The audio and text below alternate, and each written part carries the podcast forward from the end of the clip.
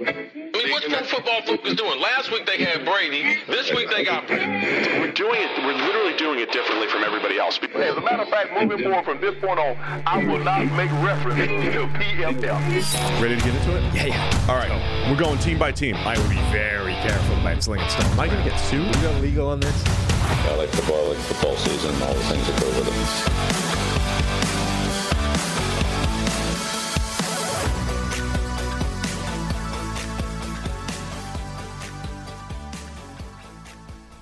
Welcome in to the PFF NFL podcast. Steve Palazzolo here with Sam Monson. We're live on a Thursday afternoon previewing all of the week six NFL action. You ready to go, Sam? Yeah, let's go. Of course, tonight, Washington Commanders and the Chicago Bears.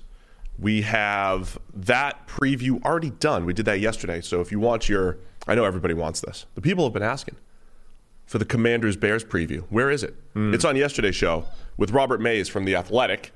Uh, Bears fan, great insight on the Bears. So we discussed that amongst other things on the Wednesday show. Make sure you hit up the Wednesday show. Yeah, but for the record, we both took Washington.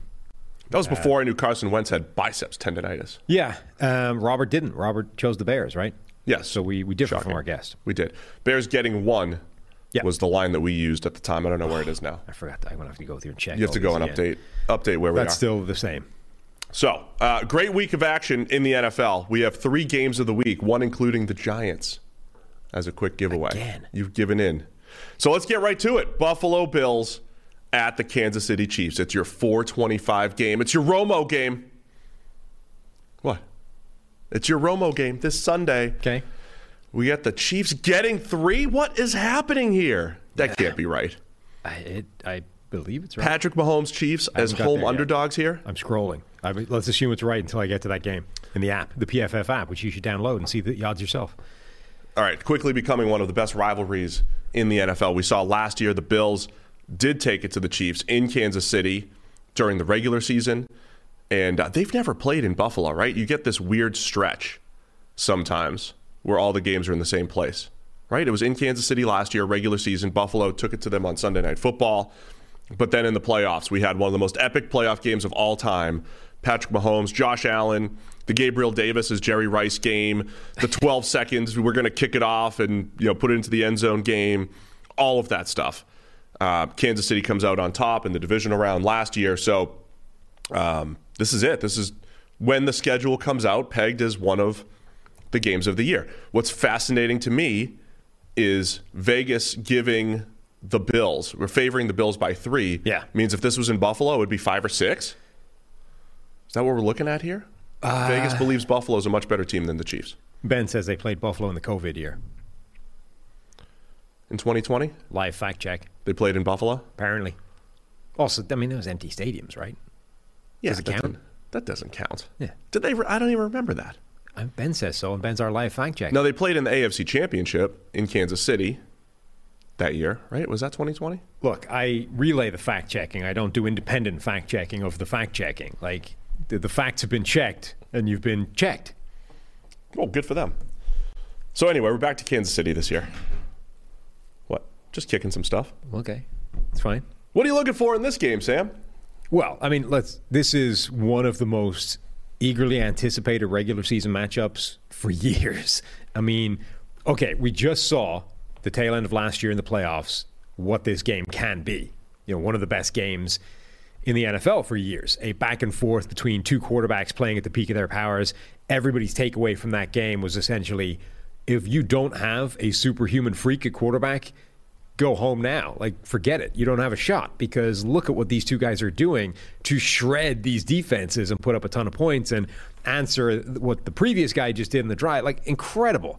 Um, and they're starting this season looking like two of the best teams in the league again. So, just the excitement level, I think, is off the charts. Buffalo, having come up 13 seconds short last season, added, you know, got better in the offseason. Von Miller, they now have arguably the best pass rush in the NFL. That I think has the potential to be a difference maker against Kansas City. And to me, that's the the key to this game. All of a sudden, the Bills have really enhanced their front four. They have maybe the best group in the league. All of a sudden, the Chiefs' offensive line is still really good, but Orlando Brown hasn't been playing well. The other side, you've got Andrew Wylie. Like they're a good offensive line, but you look individually, they don't match up well with Buffalo's defensive line, and that could be an issue. I remember the game now. Thank you, Ben. Not, the live fact checker also sending me the box score of the game Oh, in PFF Ultimate. It was the too high game, right? It was the game where the Bills they're at home, and we didn't know much. We didn't know that the Bills were good at that point. We didn't know that Josh Allen was actually that good at that point. It was Week Six of the 2020 season, and the Bills continued to just dare the Chiefs to run, and they did. Uh, Clyde Edwards-Helaire went off for over 150 yards. So that's that was the, that was when we did actually see them in Buffalo. And the Bills got away with some of that last year as well. The tied two high looks early, in, you know, the, the first matchup. Mahomes did not look good. The Chiefs' offense did not look good, and yeah. So you're talking about the Bills' pass rush here against what the Chiefs can do. Yeah. That's that. I mean, we'll get to Dallas and Philly, but this is the two best games of this week on paper are the two games where it is incredible defensive line, incredible pass rush against really good offensive line, right? Really good. You know, Orlando Brown is solid, but you do have those games against really good players where he can struggle. We saw the Raiders early in the game do a nice job pressuring Patrick Mahomes. Maxx Crosby coming off the edge, they they made a few plays. It's tough to do it consistently though. And Mahomes is one of the best at sack avoidance, right? Doesn't mean he always finds positive plays, but he is good at not taking those negative plays. He's good at least getting out of the pocket, maneuvering the pocket and making something happen or at least avoiding those negative plays. So I think the Bills are going to need some of those. They're going to have to get him to the ground a few times.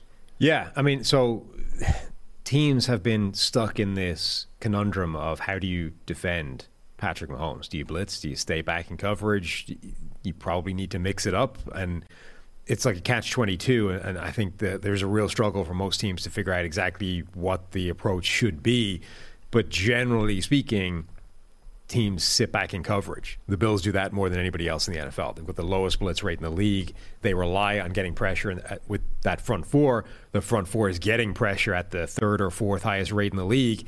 It's working, so they're sort of naturally set up for the game plan that the Chiefs don't like playing against, relatively speaking. Um, the issue is potentially that Buffalo's secondary is still pretty wrecked. You know, Right. Micah Hyde is done for the year. Um, we still don't have Tre'Davious White back. They're down to the bare bones in that secondary. This is a good scheme for patching that up, for hiding those weaknesses, but your game plan is essentially setting up to give Mahomes some time to target your weaknesses, you know, and hoping that it doesn't get exposed. Now, the fact that they have the front four is huge because it means that he won't necessarily have the time to do that. But that's the potential flip side of that coin is look, if Buffalo can put them under pressure with that front four, it's a great place to be. But if they can't, or if they can't do it enough, there are weak links in that secondary in a way that there didn't really used to be that Mahomes can go after. Even if the Chiefs' pass blocking grade is down a little bit, I, I know people always remember the Mahomes Bucks Super Bowl where he was under pressure or he was, you know, didn't have a, uh receiving option, so he would leave a, uh, leave the clean pocket, whatever it is. The Chiefs have enough quick hitters, enough quick passing game to protect Mahomes if he takes them, and then it becomes a tackling game. And there are times McDermott's defense, Leslie Frazier's defense through the years with the Buffalo Bills, they have they've been very good overall. But they've missed a lot of tackles as well. Like this is one of those games where if the Chiefs keep hitting the underneath stuff, it's Kelce for five and um, you know Juju and all these guys underneath. Bills have to tackle right now. Number just tackling grade on PFF.com. Buffalo Bills are tenth. That's better than they've been in previous years. But you're right. I think I think the secondary of the Bills, even though they're getting it done this year, that does concern me. And the Bills have the and so they just beat the Ravens a couple weeks ago, down 17. But they've had this trend of losing close games and blowing out or blowing out teams. The Bills. Does that matter going into this one? Presumably, it's going to be. I know they blew out the Chiefs in the in the regular season last year, but does that matter that it's probably going to be a close game? The Bills have been better, just you know, blowing the doors off the Steelers last week or the Jets last year, who or the the Texans last year, forty to nothing.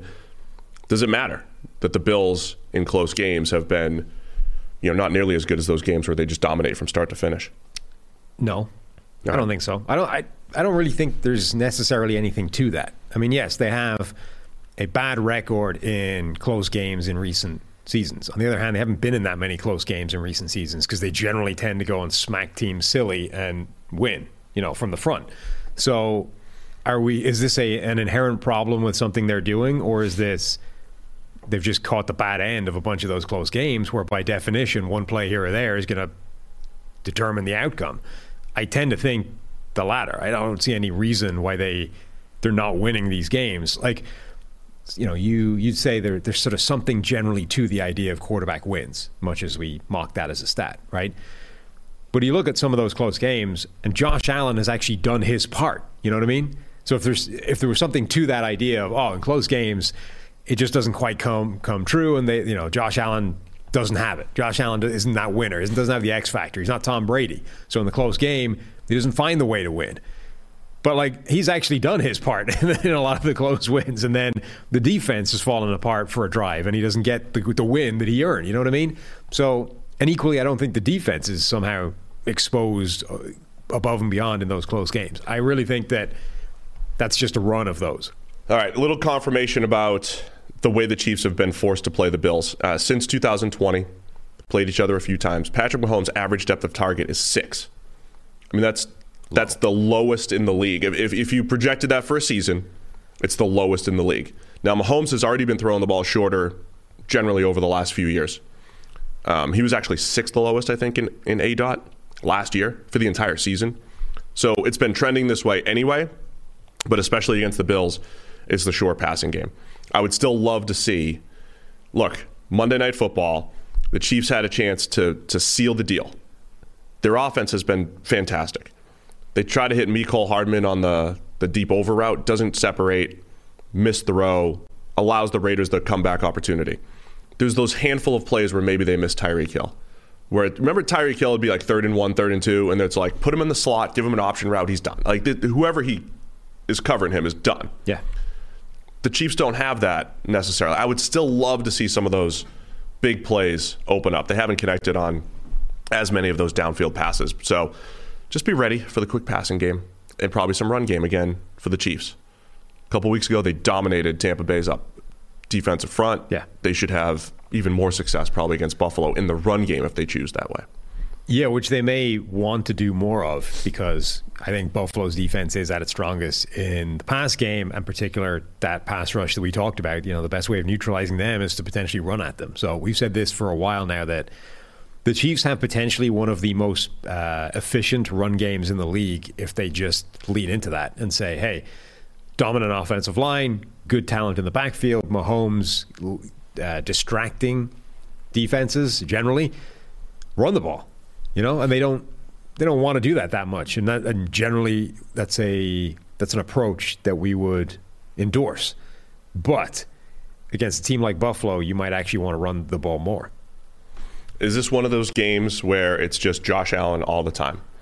Because in some of these blowouts, it's been, as I mentioned in the review show, it was it's intriguing to see James Cook bust a 24 yard touchdown and Khalil Shakir making some big plays. Like they added those pieces in the draft to kind of add a little bit more explosiveness. They're trying to, in uh, non big games, it seems like they'll rely on their running backs a little bit. But in big games, it's like, oh, third and three, QB sweep.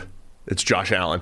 Will this be a game where the Bills tap into their depth, or is it all on Allen again? Scrambling, design runs, and of course, the drop back pass game.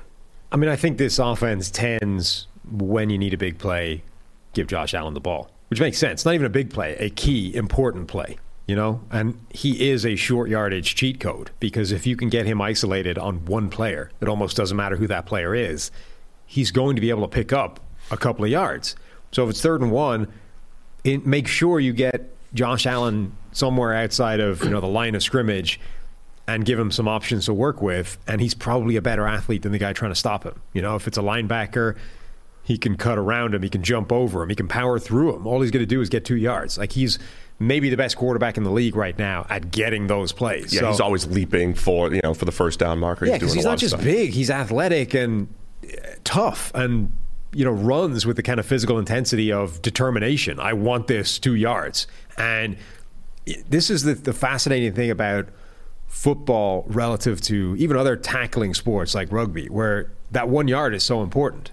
Just tackling a guy is not good enough sometimes. You got to tackle him and you got to stop him dead on contact. Yeah. It's really hard to stop somebody in the open field dead on contact. Like being able to get that extra one, two yards, particularly for a guy as, as big as Josh Allen, is actually very difficult to stop. So Get that momentum advantage. yeah, like I absolutely endorse. Like this is what you're paying him for. Give him, give him that kind of responsibility and embrace the idea that it's probably going to pick you up those first downs. um, we'll wrap up this game in a second. I've seen people make the point. Josh Allen on that um, 98 yarder the other day drops back like nine or 10 yards in the pocket. Like he, he's almost dropping back too far as a quarterback is actually risky because it, it you your offensive line loses their blocking angles, they lose leverage. Josh Allen's almost doing it like when people did it in Madden and you didn't have Keep the going backwards until it's open. Yeah, right. You- just be, but because he has the arm to do it, because making a throw uh, five to ten yards longer doesn't matter. Um, and I think that's part of the part of what's helping them. Like the offensive line still isn't great. It's not outstanding up front. So that's where I think Chris Jones, you know, George Karlaftis, there's there's pressure opportunities here for the Chiefs as well, especially with Chris Jones. We saw him with the great strip sack the other day against the right tackle. They'll, they'll move him around. Chris Jones is an advantage, I think, whether it's against Roger Saffold, Ryan Bates at guard, whether it's Spencer Brown at right Yeah. tackle. So keep an eye on Jones. It, it feels like for the Chiefs, it's got to be the Chris Jones game defensively to take away some of those big plays because I think the Bills, I think the Bills are going to get theirs offensively. You need Chris Jones making some special plays, and on the other side, I think you know Mahomes and the Chiefs have to have to hit some of the deep balls. It can't just be average depth of target of six this entire time. And I think that's some that's one of the differences between the Buffalo defense and the Kansas City defense. The Buffalo defense can get pressure with four different guys at least. Yeah. Kansas City, it's kind of like if Chris Jones doesn't show up, we don't really have an awful lot. We're going to have to blitz. You know, we're going to have to find pressure somewhere else. We need a big Chris Jones game, and generally he's had them. Like he's doing a great job of carrying this thing almost by himself. But the difference between the two, I think, is significant. That Buffalo has just has more options to bring that pressure. All right, man. Kansas City getting three at home against the Bills. Where are you going? Uh, I so I think Buffalo's a better team. I think Buffalo wins the game, but God, I'm not picking against Kansas City when they're getting three points. That's it, right? I mean, that home underdog Chiefs. Yeah. I don't want to go through my record When was the this last year. time that happened? It may have been the AFC Championship. I mean, the divisional round last year. The the last game against the Bills. yeah. Yeah. The Chiefs were seeded higher, but they're. Do, do we have. Uh, we don't have history on Green Line, do we? Matchup history? I don't think so. No. Anyway, it's our power ranked number one team against the number two team. Bills number one, Chiefs number two, based off everything we know about them per PFF Green Line over at pff.com, PFF app. All right. There's a lot of PFFs you squeeze into that. Yeah, yeah. PFF. You got to brand it. I learned from Ross Tucker. Uh-huh. Get the branding going. Um, we both picked them. That's it. Yep. All right, today's podcast is presented by one of our newest sponsors. It's Vuori. You're a big Vuori fan. I know that. My Yeah. buddy Mike, I gave him a shout out the other day. He's a big Vuori fan. And I'm a fan of just overall comfort and versatility. That's what they bring to the table, man. Plus, you know, stuff fits me, which is always good. That's a big plus. Get those tall sizes. Me, Randy Johnson, we could rock Vuori. Uh, it's designed to look great in everyday life, outside the gym, perfect for any workout or activity.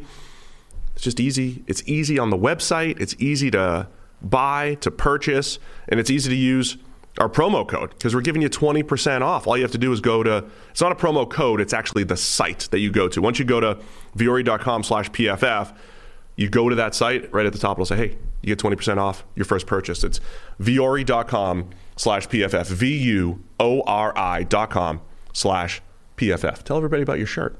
Yeah, I got a couple of things from them. They have, um, it, what is it, athleisure wear, the term? You know, the sort of stuff that Athleisure? Yeah, sure. Okay. Yeah.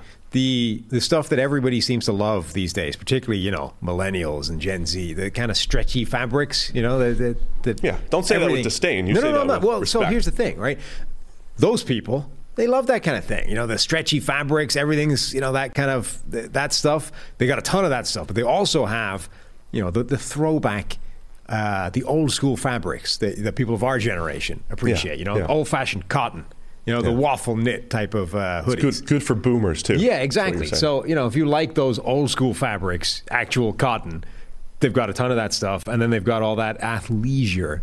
Is that that that's the correct? yeah, I think that's what I would. Okay. That's how I would they've say. got the the ath- athleisure fabrics that the uh, the younger generation like too. Yeah, so they weren't lying when They they, said versatile. Yeah, they weren't lying when they said versatile. Not only will you receive 20% off your first purchase, but you enjoy free shipping on any U.S. orders over $75 plus free returns. Go to Vuori.com and discover the versatility of Vuori clothing. All right, the other game of the week, even though it's a six point spread. Wow. Dallas Cowboys at the Philadelphia Eagles. It's Sunday night football. Eagles favored by six. Battle for first place in the NFC East. Eagles 5 and 0. Dallas Cowboys are 4 and 1. Look at you deleting. What are you deleting over here? I'm moving. I'm adjusting it because we got fewer games. Did you this week. delete a game? No, I didn't delete a game. I'm just Okay, good. moving the games because we Good. have fewer of them. Good adjustments here. Um, the obvious matchup to watch here is our number rank, number one ranked pass rush, number one pass pass rushing grade, Dallas Cowboys, against the Eagles, number one pass blocking grade. So something's got to give here. Dallas has had games where their par- their pass pass rush last week in particular just took over. They took over against the Bengals a few weeks back, took over against the Rams. Can they do that? Do they and do they need to do that? Is Yes. Dallas's defense completely dependent Yeah. on domination up front? Not yet. So Dallas's their hope in this game is that pass rush proves to be as good as it's been so far this season. Huge thing for the Eagles is it looks like they're going to get Jordan Mailata back at left tackle, so they're going to have their real offensive line playing in this game, not Jack Driscoll. I mean, Jack Driscoll going up against Micah Parsons is the kind of matchup that would make you go, ooh, I don't know. like that, that swings this in favor of Dallas quite significantly, I would say, but that's not happening. Um, yeah, Dallas have the, the number one pass rush in the NFL, certainly in terms of pressure rate. On the other hand, it is reasonable to look at the offensive lines that they've gone up against so far this season. So, you know, I, I tweeted out this graph of kind of pass rush versus uh, blitz rate and those kinds of things. The one thing that graph doesn't do is take into account opposition, you know, just the quality of the player. So, the Dallas offensive line, or the Dallas pass rush rather, has gone up against a Tampa Bay offensive line that was a lot of changes in week one. Cincinnati's, that's been a mess. Um, the Giants, been a mess. Washington, been a mess. The Los Angeles Rams, been a mess. So at least four out of the five offensive lines they've gone up against are bad offensive lines, um, particularly with the personnel that they actually faced. This is by far the toughest test that this Dallas uh, the Dallas defensive line, Dallas pass rush has gone up against, and that I think is probably notable. So, yeah, look, Micah Parsons looks like a superstar. Demarcus Lawrence is a great foil. They've got other players as well, but I'd be shocked if they had the same kind of impact we've seen from them in this game. I was looking through some of uh, Micah Parsons' one-on-one matchups through the years. Through I mean, two years here. The years. um, guys that had at least 10 matchups. So among the tackles, and this is why it's interesting, right? People ask us all the time, are you adjusting for competition? Are you adjusting? And it's like, it's a, it's a tricky thing in the NFL to do that at, at the play level. But the guy, according to our data, that's had the most success against Micah Parsons, Andre Dillard, the backup tackle for the Eagles. On how many snaps? 14. Okay. So that was last year, obviously. The guy who's gotten beaten the most, Storm Norton, 41% uh, win rate for Micah Parsons. And, you know, for perspective there, a one on one win rate, you would probably expect a good player to win 25, probably, Yeah. I'd say. Um, so you've got Micah Parsons dominating guys like Storm Norton, uh, Rob Havenstein last week against the Rams, Brandon Parker of the Raiders. And he actually has only 10 matchups one on one against Lane Johnson with, uh, with three wins in there against Lane Johnson. So pretty good success against Lane Johnson in a small sample size, but randomly not good success against Andre Dillard on the other side. Um, so yeah, that will be that will be interesting matchups. Charles Leno, who I mentioned a couple weeks ago too, also had very good success on a, the biggest sample size, actually one of the biggest sample sizes. So um, anyway, Micah Parsons versus Lane Johnson on one side, Mailata on the other side, as you mentioned.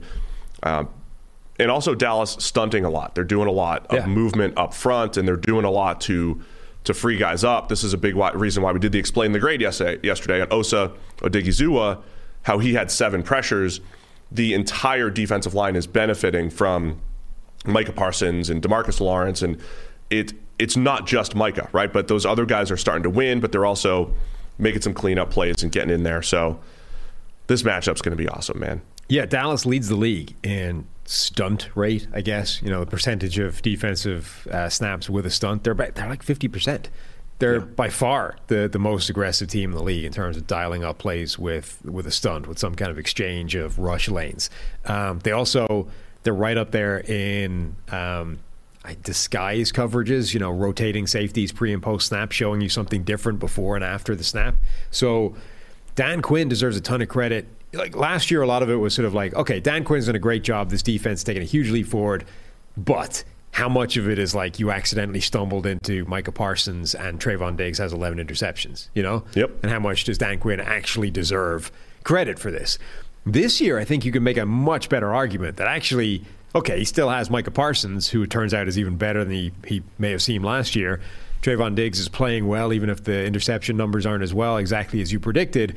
But he's adding a ton of value by picking up all the cheap, easy wins and by adding confusion. So yeah. you got elite playmakers at up front and, and on the back end.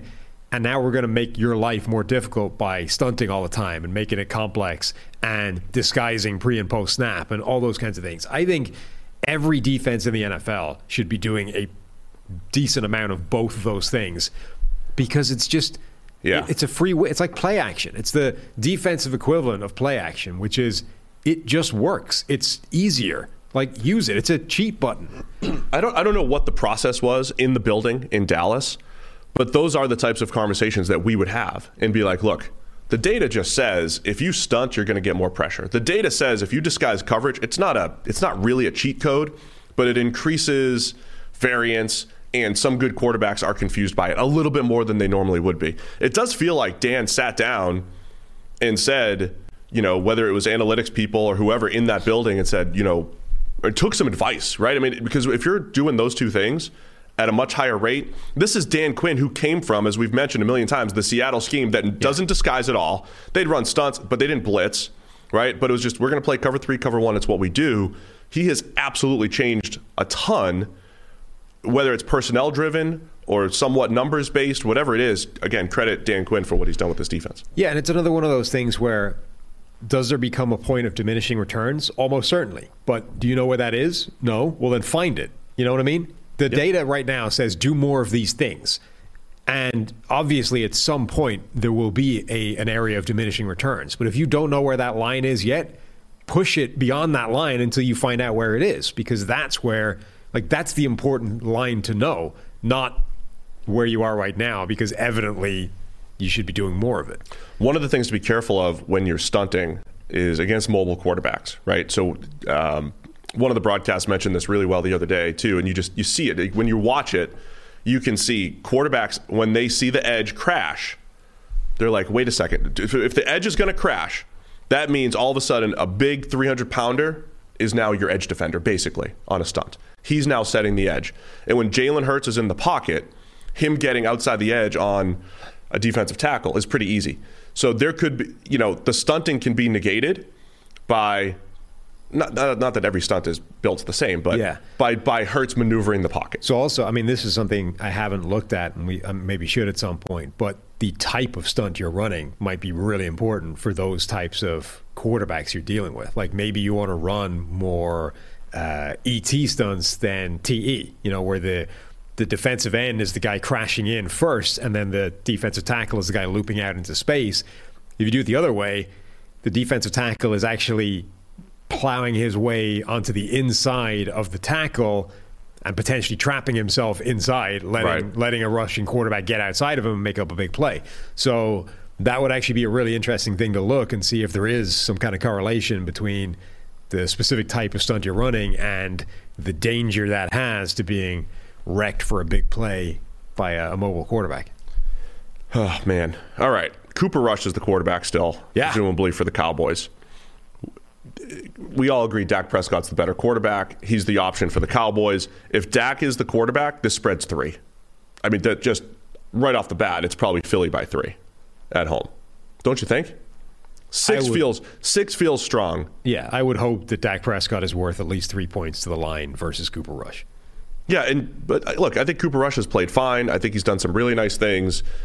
Clearly, that offense is limited with what they can do. Last week, they didn't do a whole lot. They didn't need to, but they didn't do a whole lot. You break off a big run by Tony Pollard. You've got a defensive touchdown in there.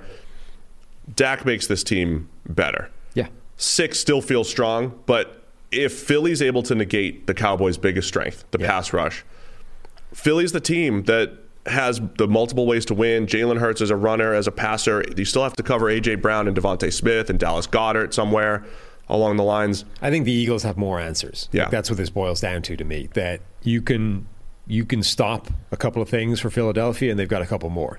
You stop a couple of things for Dallas, you win. That, I mean, that's basically as, simple as you can make it. I think Philadelphia just has more options once they once you get to Plan B and C. All right, give me the Eagles. Same. Is that it? Yeah. To cover the six. Yeah. It's a lot of points, but I'm I'm there All right, the other game of the week, per you. Baltimore Ravens at the New York Giants. for me. Yeah. Yeah. So look, I just want to make the point right up top. People are giving me all kinds of crap because I'm hating on the Giants. You know, I thought I said they were the worst three and one team ever. I think they're one of the worst four and one teams ever. And people are like, oh, you're hating the Giants. They're not the only one. I mean, Vegas nobody- thinks Yeah. the Giants suck. Yes. They're six point underdogs at home. Look, I want to give them credit for what they've done. I try to throw out credit. Hey, Daboll and Barkley and the They will defense be better. and Wink and all that stuff. Credit. They have right? already overachieved what I thought they would do. So they're better than I thought they were. They're still not good. any type of numbers-based analysis, which in, of which Vegas is, right? That's what Vegas does. PFF, Massey ratings, anyone else is not going to love the Giants because before the Packers, it was who they beat, really, but it's also how you beat them, right? What things are you doing that are sustainable? The most sustainable s- sustainable things in the NFL are efficient passing offenses, right? You don't have that yet. So, of course, people are going to hate the Giants. You are not what your record is, as Parcells said, famous Giants coach. But we can still give credit. You know, good job getting to four and one. Now, if the Giants pull this off, This is like the Titan again. I, Where do I we go? referenced them last time. This the Titans all last season were winning games that you didn't think they would win, and then ultimately unspooled in the playoffs. but even there, the Titans had an AFC championship two years earlier, uh, appearance two Yeah. years earlier, right? In 2020, 19, whatever it was. They've been, they've made it to the AFC championship. They were a playoff team. They, they had good players who had done it before, right? The Giants are like, hey, Richie James, you're a thing now. You know, not that that's, I mean, that's okay. Like, again, credit where credit is due. They're, they're piecing it together and they're winning football games. But the Titans at least had this history, and Mike Vrabel had this history. We don't really know what Brian Daboll is, other than hey, really good start here. Yeah, I, look, Brian Daboll, I think, is doing a great job, and they are scheming up a bunch of plays for that offense, and they kind of need to because the talent just isn't there beyond Saquon Barkley. Like that group of receivers still isn't good. When they find a good receiver briefly, that guy gets injured, and they don't have him for any period of time. Daniel Jones has become a very strange quarterback to me.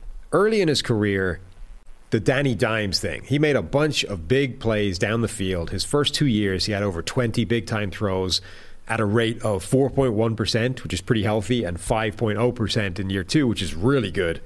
The last two seasons, it's been under 2%, which is terrible. Like, Tua was the lowest big time throw rate in the NFL at 2.7 or something. So 1.8 and then 1.4 is abysmal. The big plays, the big throws from Daniel Jones have just disappeared. They're just not there. And okay, that's absolutely affected by the fact that his offensive line is garbage and his receivers aren't very good. But you got to take a few more chances, you know?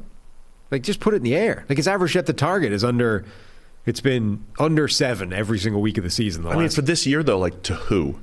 Darius saying. Like, at Darius point- Slayton is a nice deep threat and everything. But at some point, just put it in the air. Darius Slayton is a good deep threat. Kenny Golladay made a career out of winning contested catches when Matthew Stafford just went YOLO. Like, throw throw the ball, see what happens. What's the worst that could happen?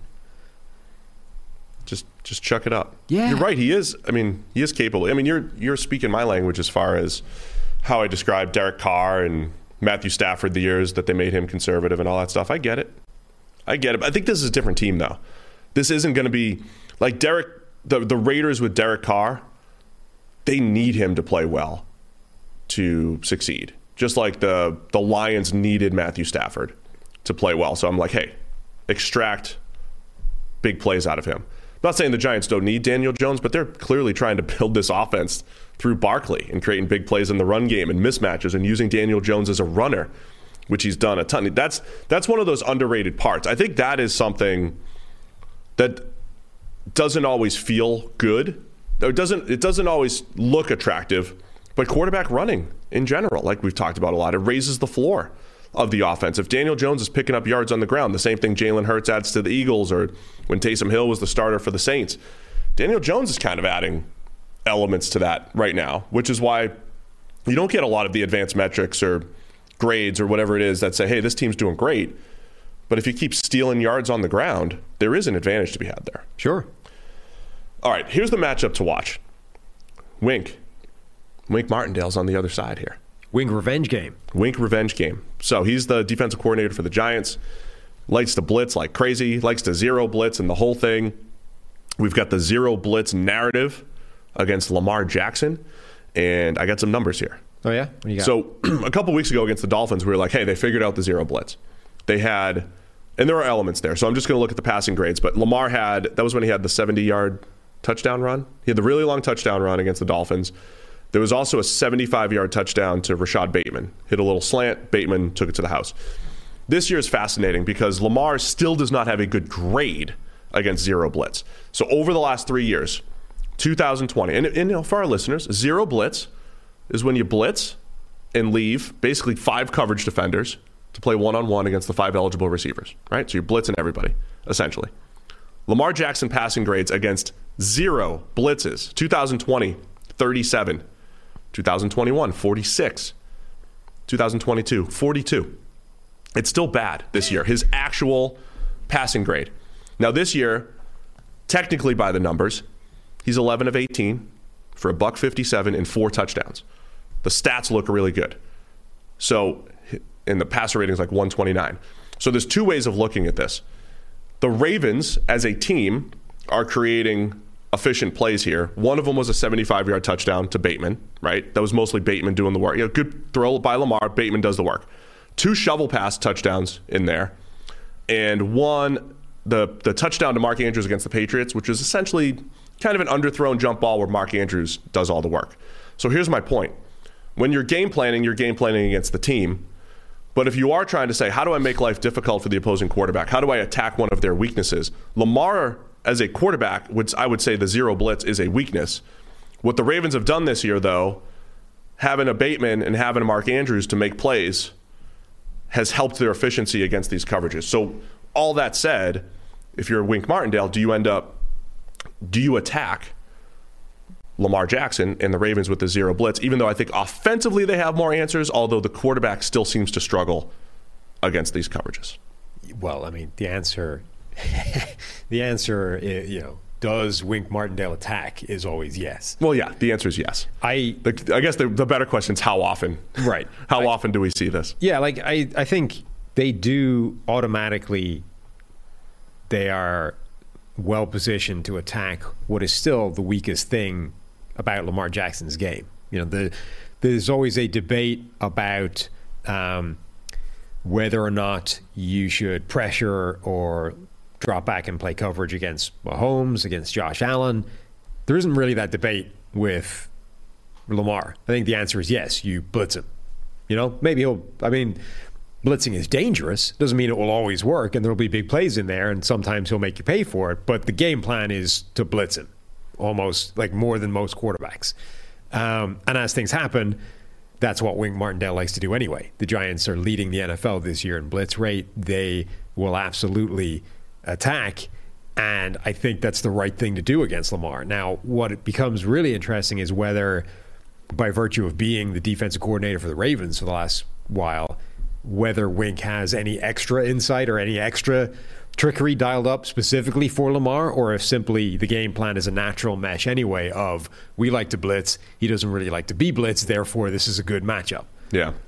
I want, yeah, th- those those matchups always fascinate me because it's like, wow, these, you know, they practiced against each other, they know everything about each other, you know, coordinators and the whole thing. I have to go back and research this somehow. It always felt like offensive coaches facing their former offensive scheme had the real advantage because offensive coaches, this was like Jon Gruden going up against the Bucs. I'm sorry, Jon Gruden and the Bucs going up against the Raiders in the Super Bowl. This was various times throughout history where it's like the guy that ran the offense last year is now coaching against the offense and he knows all the checks. He knows it inside and out. He knows how to get them into less valuable plays. He knows how they're going to check. How he probably knows the calls. Jon Gruden actually knew the calls, right? Like that the Raiders were using. They weren't changing anything. So I don't know if Wink Wink's familiarity with the Ravens scheme is it that big of an advantage compared to like an offensive coach having it? I don't know. But it does make for fascinating football in one of the games of the week here. Yeah. It makes for a great matchup and a good X's and O's battle.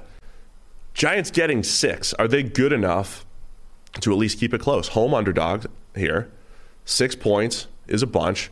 The Ravens basically they're they're three they're three and two with their two losses being spectacular collapses. Yeah. Dolphins and Bills. Spectacular fashion that they lost. So the Bill the, the Ravens technically have either won or dominated all five games, right? They won three of them. They dominated three quarters of the other two. So the rate uh, are the Ravens actually better than their three and two record? And of course, the Giants we would say are worse than their four and one record. Yeah, I think the Ravens probably are. Well, so the balance to me is that I think fundamentally Wink Martindale's game plan against Lamar Jackson is the correct one and a pretty good matchup and should therefore give the Giants some kind of advantage. The problem is relative to other teams, basically anybody that Lamar Jackson can target when he's being blitzed is currently got a bad PFF coverage grade, you know? So the Giants are going to run a game plan that will ask DBs in particular to hold up on an island with no help. The DBs in question have coverage grades of 58, 56, 51, 45, 60, for, uh, 55. Like basically anybody that Lamar could be targeting when he's trying to get away from a blitz has not performed well this season in coverage. So that I think is a like just a really tricky balancing act for Wink and the Giants defense is how the hell do we send the blitz and scheme it up till we get pressure but don't leave ourselves just hung out to dry on the back end in a way that's going to result in, you know, a bunch more of those big plays from Lamar Jackson against the blitz. I think that's a really difficult balance and it feels like one of those things that probably goes one of two extremes. You know, either we're going to see Wink's defense really just throttle the life out of this Baltimore offense and Lamar Jackson's passing attack, or they're going to get carved to pieces for like three big touchdowns and Lamar's going to go off for like 350. Okay. And which number? Which numbers do you use? Because I'm looking at EPA now against cover zero this year. The Ravens are an absurd 0.75 Yeah. EPA per play. Now, again, a Rashod Bateman huge Right. play, a Lamar Jackson huge play. Do they feel more equipped from a playmaker standpoint to handle it now than they've ever been because of you know who they have? But that's just a tiny sample size and not in line at all with the last two or three years of this Ravens offense. So I just can't wait to see that matchup. I want to see Lamar against the blitz, how they handle it. Um, I think I think there's enough there that the Giants keep it close. I don't love it, but I'll take the Giants to cover the six. yeah, right. The sigh. Yeah. I think I didn't win many games last week, but I think you didn't help by talking me out of them. The question is kind of like how many of those big plays would the Ravens need to have to cover this number? Like if Two. they get they had two big two. plays against the blitz, We're also not going to like legitimately see the blitz, you know, 50 times. of course not. But we'll see it a lot. I mean, Yeah. they're blitzing basically fifty percent of snaps generally. Yeah. and I suspect that will go up versus Lamar Jackson. Oh man, I'll take the it's six. The Giants are feisty. Six at home. They're four and one. The four and one Giants getting six. Vegas is disrespecting them. I'll lean into the heel turn. I'm going Baltimore.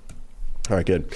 As you all know by now, this season we've been following SimBull, the stock market for sports. SimBull lets you trade pro and college teams like stocks and even earn cash dividend payouts when your teams win. It's a great way to speculate on sports teams in a long term stock market style format.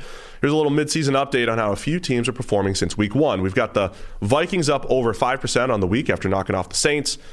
That was a couple weeks ago, right? Bucs are down over 7% on the week after their couple losses. They probably bounced back last week. The Broncos, they're down after falling to the Raiders, and they're down even more after falling to the Colts last week. So the big winner, Philadelphia Eagles, are up after their 5 and 0 start. So if you liked the Eagles early on, you are cashing out. You can check out the entire market by downloading the SimBull mobile app for iOS by searching S I M B U L L in the App Store and use code FOOTBALL to receive a free team stock valued up to $150 upon signing up. It's really a fun market and a great way to speculate on teams that are rising and falling. I love this. You can listen to us, think we're idiots and go yeah. against us, think we're smart, go with us, and you know buy and sell teams. So you download the app, create a free account, enter code football to get a free stock valued up to $150 after signing up. It's SimBull, great way to bet on teams, the stock market for sports. All right. What else do we have for games here? New York Jets at the Green Bay Packers. Just a pair of three and two teams going at it here in week six. Just a pair, of three and two teams. Absolutely. Packers by seven and a half. So last week, I thought the Packers would roll in London. Yeah. Against the Giants. Didn't happen. Did not happen. Yeah. That offense. The, the other New York teams coming in. Last week's spread, by the way, was Green Bay by eight over the Giants. It's seven and a half here against the Jets. Yeah. The the Green Bay offense is just not in a good place right now. Um, they lead the NFL in RPO rate, those run pass options, by a distance. It's up 10 percentage points over a year ago. They are. Now, those, though, the way we track it, are a lot of just Aaron Rodgers throwing bubble screens off that. Yeah, but they're also, I think, specifically trying to scheme up plays because they don't have any receivers. Like Aaron Rodgers understands that his best his best methodology right now of picking up passing yardage is to call a run play and just hope that nobody's covering the guy that he wants to throw to, or nobody, you know, that they're not playing the specific route. That is how bad things are in terms of his receiving core. It's just it's not a good situation, and I think the offense is doing what it can to try and cover that up, but it's not a balanced system right now. Yeah, as I said last week too, the last two weeks of the Packers offense, to sum it up, faced a lot of man coverage, threw a bunch of downfield low percentage, just straight go balls. Last week, weren't facing man coverage as much. I mean, they were, but it was still, it was it was the it was the horizontal pass game. It was taking all the underneath stuff. It was like you're saying, hey, we got a run play called. We're just going to throw it out to the receiver. There's a lot of that horizontal pass game. So there's not Rodgers has one of the lowest completion percentage on 20 plus yard throws this year. Not always a quarterback stat. And the intermediate passing game just feels very inconsistent. So it's a lot of around the line of scrimmage, short stuff, and what has been to this point a low percentage downfield passing attack. When they're hitting on all cylinders, it is it's everything, right? They attack all levels of the field. Rodgers can make any throw. We know that. But they usually had uh, a Davante Adams for the 10 to 19 yard range and the downfield throw when needed. And because Davante Adams was attracting coverage, that's when the Valdes-Scantlings of the world got behind the defense and all that stuff, right? So the anything 10 plus is kind of lacking right now. Yeah. For this offense. Um, I am fascinated by the kind of splits that Zach Wilson has. So obviously he's only just back in the lineup. We're still incredibly early into his NFL career, into his sample size. Generally, last season, every single data point and the tape, by the way, spoke to a guy that was just in over his head and overwhelmed and kind of lost dealing with NFL speed, NFL pressure, everything. This season, there is evidence that when he's in a good situation, things are good. So you look at so far this year how he's performing under pressure. Um, and that's the kind of number that a lot of times not great quarterbacks tend to be very good when they're kept clean and very not good when they're under pressure. So Zach Wilson this year has a grade of 92.5 when he's kept clean. He has a grade of 32.9 when he's been under pressure. Uh, you see a similar kind of split, though not as extreme, when versus the blitz or not. Uh, when he hasn't been blitzed, 86 overall grade. When he has been blitzed, drops down to 58. Um, so, you know, Green Bay, they're a team that can get pressure with Rashan Gary still playing incredibly. Kenny Clark is playing really well. They, when you kind of look at the the quadrant of that graph I was talking about, they blitz quite a lot and they get quite a lot of pressure. So this is a difficult team for Zach Wilson to be going up against and sort of given the splits that he's shown so far this season. That's good. It's good splits. So what do you think? Difficult team. Yeah. I'm yeah, I'm expecting the Packers to give give them some problems. And that's that's before you get to the idea of who the Jets have on the offensive line, which admittedly is moving in the right direction. Duane Brown coming back appeared to make a major difference right away. Alijah Vera-Tucker at right tackle, that's probably the best option they have at right tackle. That that seems to be a good combination now. But still, I think that Green Bay defensive front is enough that Wilson's probably going to get a reasonable amount of pressure, and so far he hasn't done well under pressure. Yeah, Rashan Gary's up. He's a problem for offenses. Yeah, I know at the time, I you know we were we were lower on Rashan Gary. Did you, did you know he was a he was a model guy actually? Really? Yeah. The workout saved him the in the workout model. saved him. So now I'm a Rashan Gary guy. So I'm excited about his breakout. I see. I'm good. I'm good now. Rashawn Gary having a uh, fantastic season, 86.8 grade, pretty much since the end of 2020. Been a completely different player. And he'll go mostly against Rash- uh, Alijah Vera-Tucker, who didn't give up a pressure last week at right tackle. He's now played three different positions in the offensive line this season, and in fact, three different in the last three weeks. Right? Three straight Um, weeks. He went left guard, left tackle, right tackle. Yeah, and right tackle, he didn't allow a pressure. Had good grades, run blocking and pass blocking. Kenny Clark still on the interior, good pass rusher there with Connor McGovern, Laken Tomlinson there. I'm to cough. Laken Tomlinson had his first good game. Remember, I was saying like he was he's been a problem for them so far this season. Randomly last week, he had a really good game. I want to back up my, um, sorry, my uh, Rodgers numbers really quick. Uh huh. 10 plus yard throws over the last couple of years, just using passer rating as a proxy. 2020, 128 on 10 plus yard throws. Passer rating was 120 last year, 10 plus yard throws. This year it's down to 82. So 40, about 40 to 50 point drop from what we've seen from Rodgers the last couple of years. It's pretty significant. The Packers, again, they're still sitting here at three and two. Their offense, there's more good than bad. It's not an elite offense like it's been until Romeo Doubs or whoever emerges, more Randall Cobb, whoever emerges, and Rodgers starts hitting some of those throws more consistently. That's it. Okay. All that said, what I mean, what do we even think of the Jets here? They're win, you know, that was supposed to be a pretty good test for them last week with the Dolphins. It wasn't. Well, it wasn't in one way. Um, you know, Skylar Thompson being their quarterback wasn't a great test for the defense, but nothing changed for Miami's defense, and the Jets hung 40 on them. Like, you know, it's it's the Dolphins are a incredibly blitz happy team, and they blitz Zach Wilson I think 50 percent of the time, something like that. So. You know, the test could have been sterner for the team overall, but I think that game did show something about the Jets' offense, which is it might be moving in the right direction, and maybe this Zach Wilson thing isn't going to be a complete train wreck the way it has looked up until now. Yeah, uh, it's tough to. So, I've said about the Jets every week they got more players. That's exciting to see. Yeah. they're going to be more competitive. I think they could be competitive at Green Bay against Green Bay. I like the Packers in this one though. I like the Packers to win. Is that too many points? Granted, so just two weeks ago, Bailey Zappe It is. Came in. I don't say that disparaging, but when you come off the bench and Bailey Zappe, it took an Aaron Rodgers pick six and you know a rough first half, but the Packers went to overtime against Bailey Zappe's Patriots coming off like, coming off the bench. Look, I- two weeks ago in Green Bay.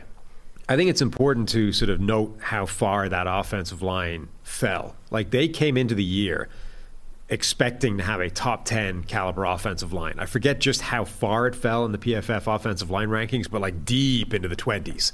Um, it became one of the worst offensive lines in the league given the injuries that they got hit with and who they were forced to start at various positions. But Duane Brown made an immediate impact, made, you know, week one bump with Duane Brown coming in, playing left tackle. If Alijah Vera Tucker is able to play at that level at right tackle every week, that's a big upgrade as well. And then all of a sudden, you're starting to move back in the right direction from one of the worst offensive lines in the league to a group that does have the potential, personnel wise, to be maybe a top 10 unit. So if that can happen in the next couple of weeks, the Jets are, should be a different team than we've seen from them. All right, I'm looking forward to seeing Sauce Gardner against uh, Rodgers and the Packers here. Yep. I, I think it'll be a good game. Seven and a half. Oh man, I'm torn on this one. I'm going Jets. That's that is too many points. I'll Not- take not I'll, I'll the- take the Packers at home. I, I think they're better than they've showed. Yeah, see, I don't. it's not. Yeah. I don't love the Jets, but I think Green Bay getting almost eight points against anybody is is rich right now. And if you're a Packers fan, it's it's really a lot of the same questions you're asking in 2019 when Lafleur came over. They were winning games. Some of them were ugly, and the question was why are they not putting together full games? Why is it the Patriots? It was they were good in the second half, terrible in the first, good in the second. The Giants was the reverse, good in the first, bad in the second. Why are they not putting together full games? And is that just the talent? Is just lack of talent compared to what they've had. I mean, Davante Adams was there three years ago too. Maybe So- you need uh, Nathaniel Hackett back telling jokes. In the Oh, maybe it's Hackett. in the quarterback room. Maybe Hackett isn't keeping Rodgers loose. Star Wars trivia, you know, whatever he brought to the table. They're in different conferences. You would think that they could, uh, Dial him in. yeah, Zoom. he could probably text a couple. I, yeah. Like, hey, Nathaniel, do us a solid and text a couple funny jokes to Aaron on a Sunday morning. Yeah. In exchange, we'll give you some red zone plays. Yes. See, now we're talking trade. I mean, LaFleur's got some good red zone plays. That's what's really interesting, right? La- Nobody has schemed up better tight red zone plays than the Packers the last three years. Yeah. Right in front of Hackett's eyes. Uh huh. Look, you fake a little end around, fake the handoff, and look, the 20 year tight end Marcedes Lewis is wide open. We just schemed Marcedes Lewis open. But he was too busy, uh, you know, coming up with He's writing his material. comedy Star Wars writing his, sketches. writing his jokes. Oh, we got some good stuff going here. All right. Well, I'll take the Packers. What the heck? Tampa Bay Bucs at the Pittsburgh Steelers. Bucs favored by eight and a half on the road in Pittsburgh. Uh, Tom Brady and the Steelers. Rich history of uh, battling head to head. Rich history. Kenny Pickett's second start. What are you looking for in this one? Um, I'm kind of curious to see if some variance or turnover luck ish bounces back in Kenny Pickett's way. Like he's got two games now essentially. Um, he's got four interceptions in two weeks, but he's actually played okay. Like you know, his, his grade is what high 60s, something like that. He's been fine. The interception. It's not that he hasn't made bad decisions for the interceptions, but he probably doesn't deserve to have four of them. Um, and okay, the, Bucs have a really good defense. It's a very tough D to ask for that luck to swing back in his direction. But I just kind of feel like the Steelers have been owed a little bit better results from what Kenny Pickett has actually showed. Now maybe you can make that argument for Trubisky as well, but you know what I mean? It just I, it feels like they've been a bit unlucky with how the Kenny Pickett thing has gone so far. Yeah, again, my question is Pickett threw the ball decent again the other day. I thought Mitch Trubisky threw the ball decent. And the offense is doing nothing. And they have more than just names at receiver. They've got some good receivers. We're starting to see what George Pickens can do. Yeah, Chase Claypool's inconsistent. Diontae Johnson's good. And as you said, just a fraction away from at least a couple more big plays and touchdowns how much uh, what the Matt Canada situation, you know, there's people in Pittsburgh saying like why? What's what's going on? He just hasn't shown enough from a play calling standpoint, coordinating this offense. Is it scheme or is it the quarterbacks that they keep trotting out? Maybe Big Ben was getting screwed by the scheme the last couple of years. I mean, I think that's starting to become more true. Yeah. Like, look, I, I'm not going to go to bat for Big Ben over the last couple of years. I think he was very much done towards the end, It's hanging on by a thread. But I think it's becoming more and more clear that this offense has restrictions and it's not going to make any quarterback that's in it look particularly good. Maybe that, like, maybe it just played into what Ben, ben Roethlisberger was becoming anyway, but uh, it's not helping anybody. Tight end Pat Freiermuth concussion. He was limited yesterday. He got hit pretty bad in the Buffalo game. Not sure if he's going to play, but even with without with him out, you've got those receivers. Steelers are a little banged up in the secondary. We can talk about that in a second, but I, just want to see what this offense does. I, I've, I've liked Kenny Pickett so far. I think he could play well. They've been really close will it matter? to some more plays as well. Like again, the the swing back of variance. Diontae Johnson is like a total of six inches away from three or four more impactful plays for them. There's a touchdown. There's a, a sideline catch at like the one or two yard line that was an inch out. Like he's he's had a toe come down just out of bounds at least three, I think four times over the last couple of weeks. If those start swinging in his direction, those are big plays that the Steelers' offense hasn't had. Maybe it's not the scheme. It's just a little luck and variance. I'm going to say the Steelers put up some points this week, better than they have. They'll surprise some people. They'll hang. They'll hang tough in this one. I yeah, I think look, their pass rush is still in trouble without TJ Watt. Um, that's a huge thing for them. But I do think that their offense is due a little bit of luck bouncing in their direction, and Tampa Bay still isn't firing, like for reasons. But I don't know that many of those reasons are going to go away this week. So at eight and a half points on the road, that just feels like too much for me. I'm going to go Pittsburgh.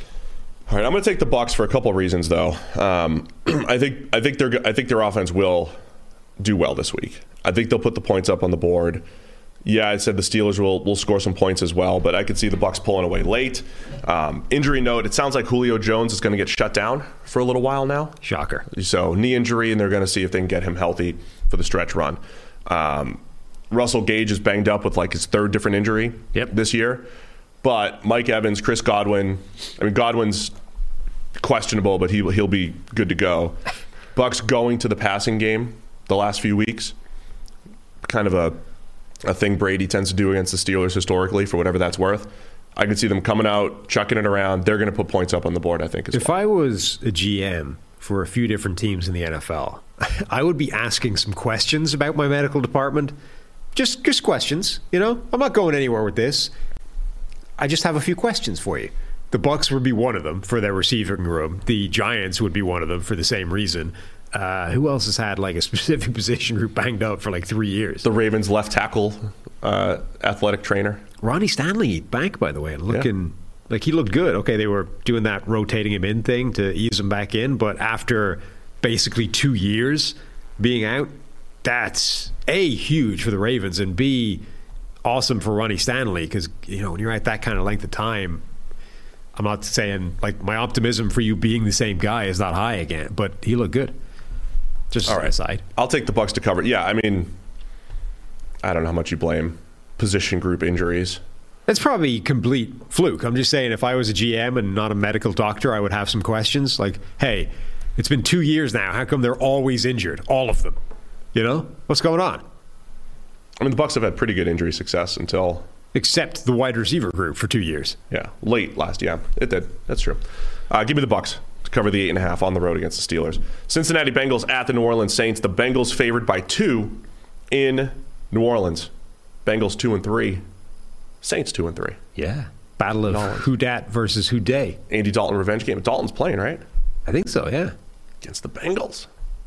Ginger revenge game. it's the Red Rifle Revenge. There's a lot happening here. Ginger and revenge. including so Tyler has a clip clued up, or queued up of uh, Joe Burrow in, the, in his press conference yesterday. I think uh, the man has like PTSD at this point. He's been hit so often. Somebody coughed in the press conference, and it was like a bomb had exploded just next to him. Have you got that clip, Tyler? Hit it. Here we go. Watch this. You haven't Get a lot of you game plan stuff you done. haven't seen or heard the clip, but watch it. I know you said you play trash bags or whatever. That was just somebody but, uh, coughing. Get a Was it lot of cough? game plan yeah. stuff done. Just somebody in the press conference. If you're not watching on YouTube, you can find the play clip, trash which is like. Google searching on Twitter, Get a lot of Burrow game and plan stuff done. and find the video. You think that's because of his guard situation? Yeah. You think that's because of the offensive line? Uh huh. I'm just saying, you know, we've said this before that when you when your offensive line is bad enough and the pressure rate gets bad enough, you start feeling ghosts. You know, pressure where it's not there. Somebody coughed in the general vicinity of Joe Burrow, and it was like somebody had let off a gun. You know, that's how traumatized he is by the pass rush so far this season. That's funny. PTSD pressure. That being said, I think this is a sneaky get right spot for Burrow and his PTSD and the Bengals offense generally. We think of the Saints as having this really good defensive line. I always do. Well, because they should. I Look know. at the talent, it's there. But they're 30th in blitz rate. They don't blitz. They rely on that front four. And they're 29th in pressure rate this season. And none of those guys is playing particularly well. So, as much as it should be a difficult defensive line to go up against, it hasn't been.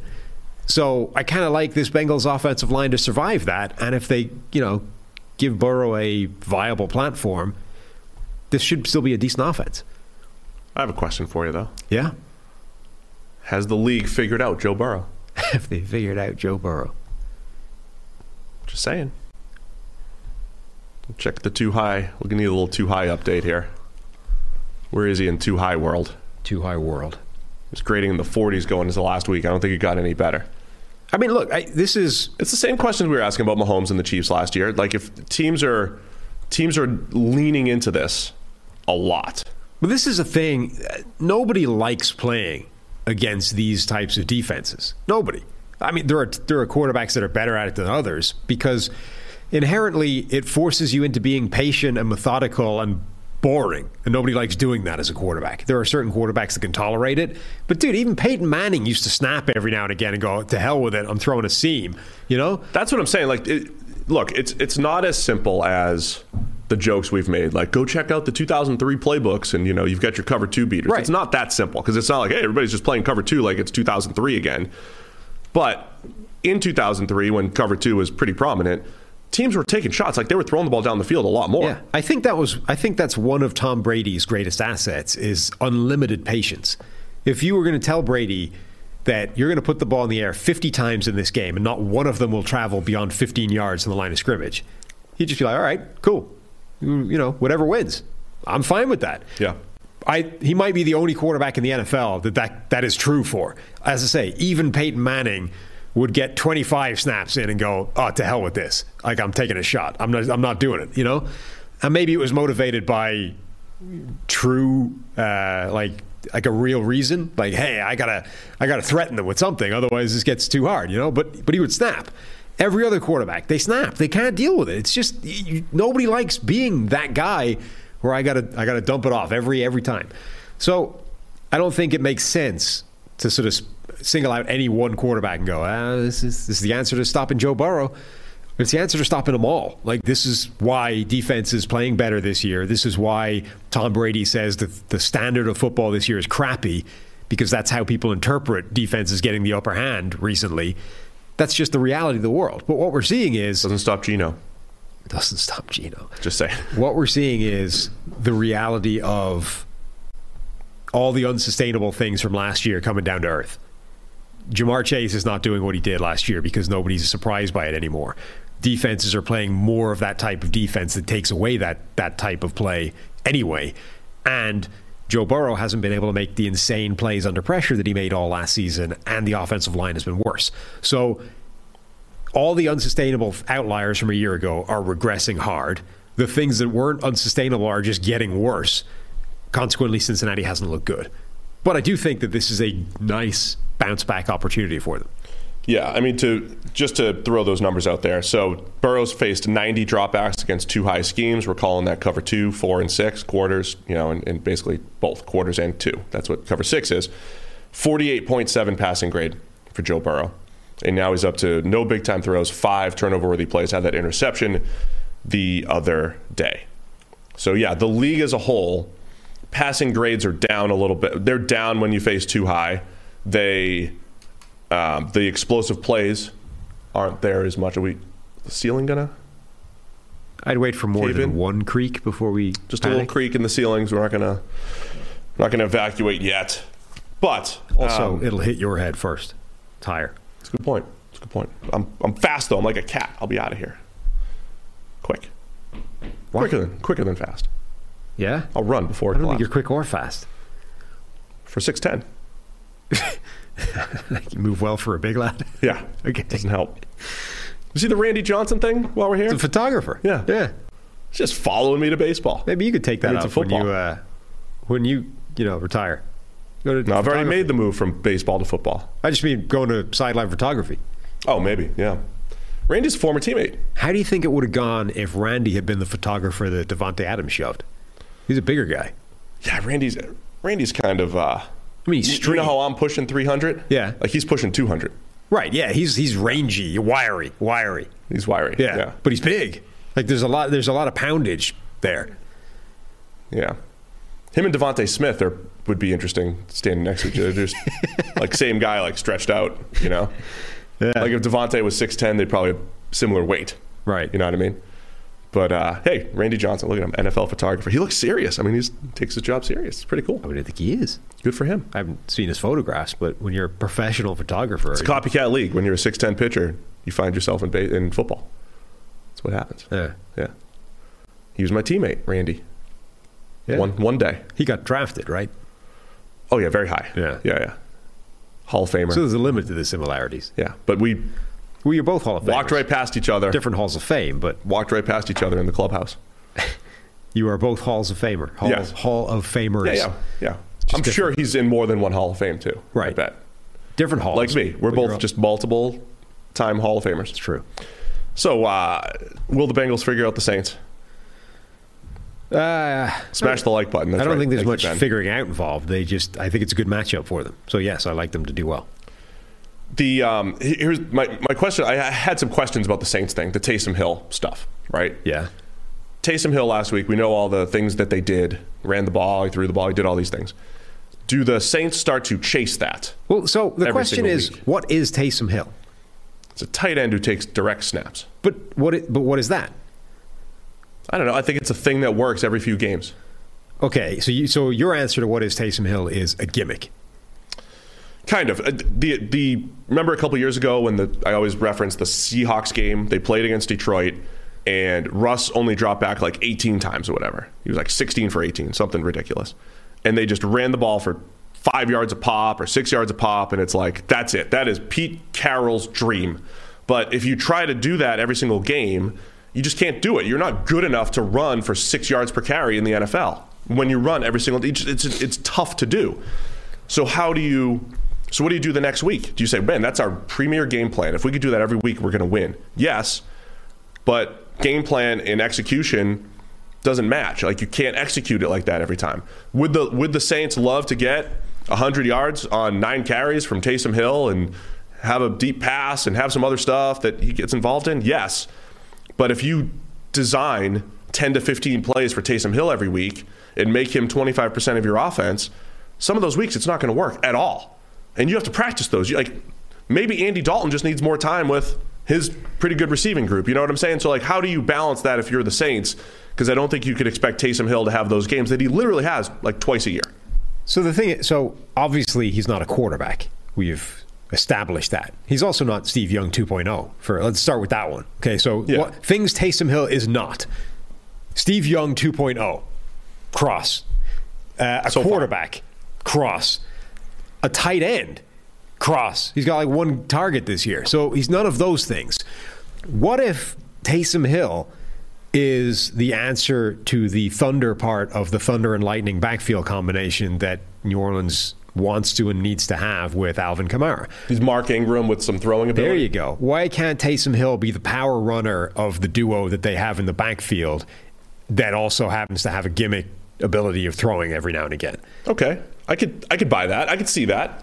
Because like we we have this tight end, you know, this designated tight end playing running back, and it turns out if you have him just run the damn ball, he's pretty good at that. Now maybe you want him to work on the ball security thing and not fumble quite so often as he has in his NFL career generally, but I don't see why he can't be possibly the best option they have as the between the tackles power runner. Just line him up as a running back and say, why are we screwing around with this?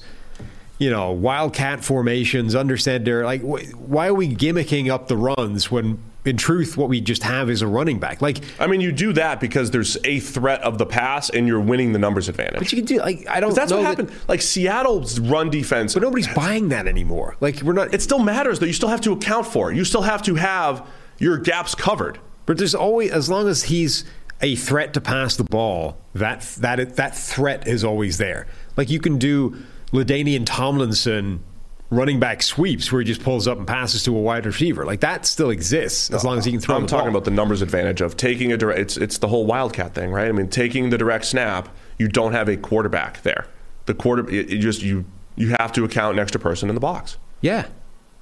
But that doesn't. That's Taking no, a handoff doesn't have the same effect. You're talking about taking a handoff, If, like making him the running back. at the moment, what you're doing is by having him as the direct, the guy taking the direct snap. There is an extra man in the box, which is decreasing your ability to run the football.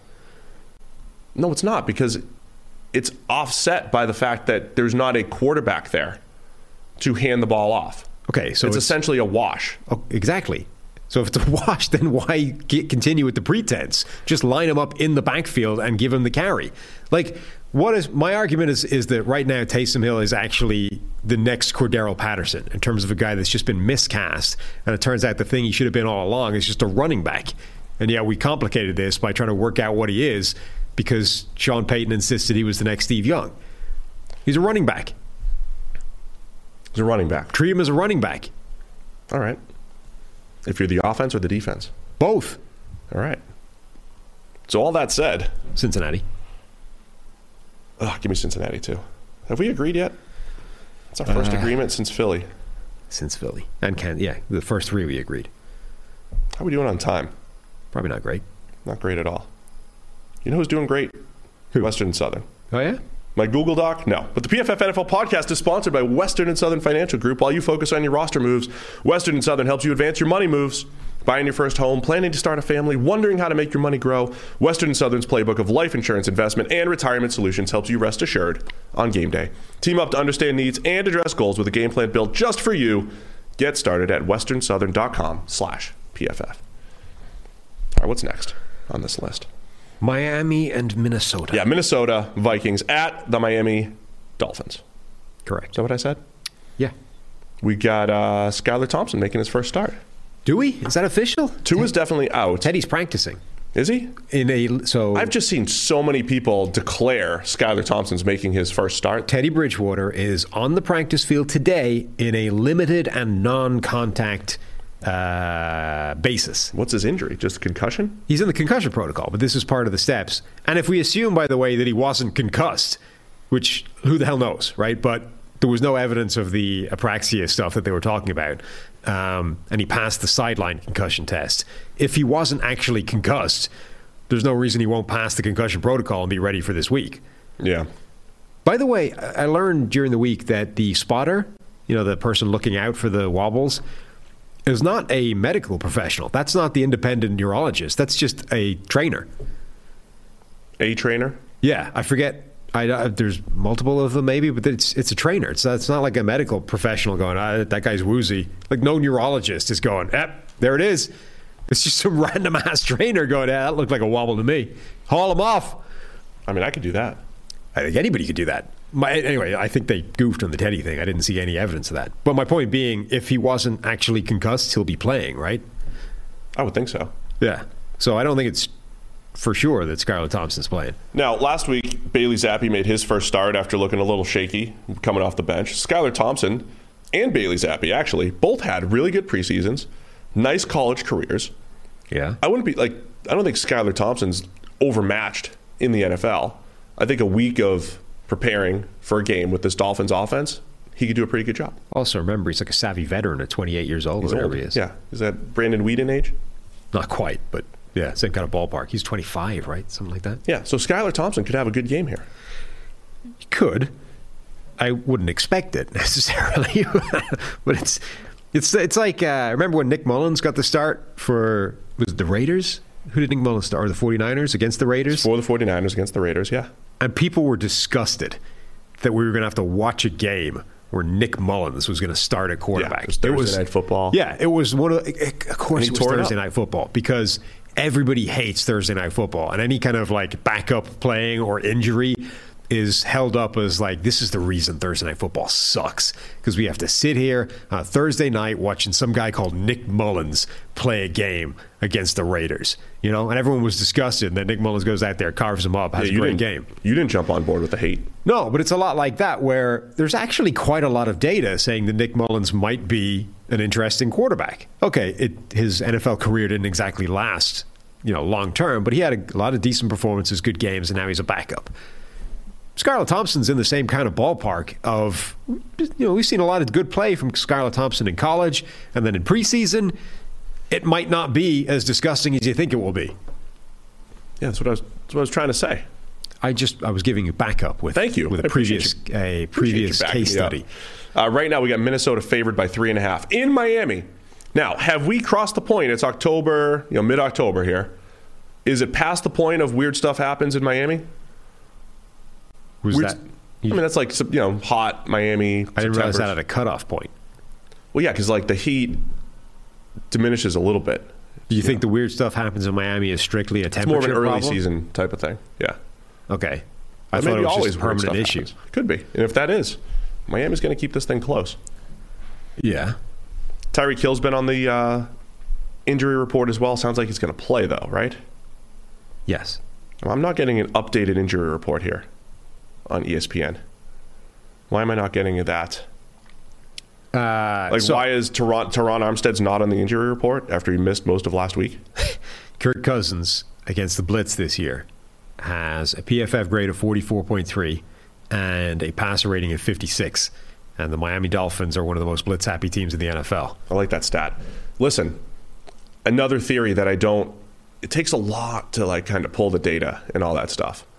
My theory is the blitz is more effective against quarterbacks in new systems, Sure. right? Makes sense. So even so, like Russell Wilson's in Denver, and he's used to handling the blitz a certain way. His he's been in different systems too. But like Tom Brady with the Bucs a couple of years ago is probably the easiest example, right? That guy had every check, 20 years of experience in the same system. And then you go to Tampa Bay, and it's not just him. It's like, well, the, you know, they have to see the, the, the field the same way that he does. So I wonder if that is just a good strategy. Derek Carr right now with with the Raiders going to McDaniels.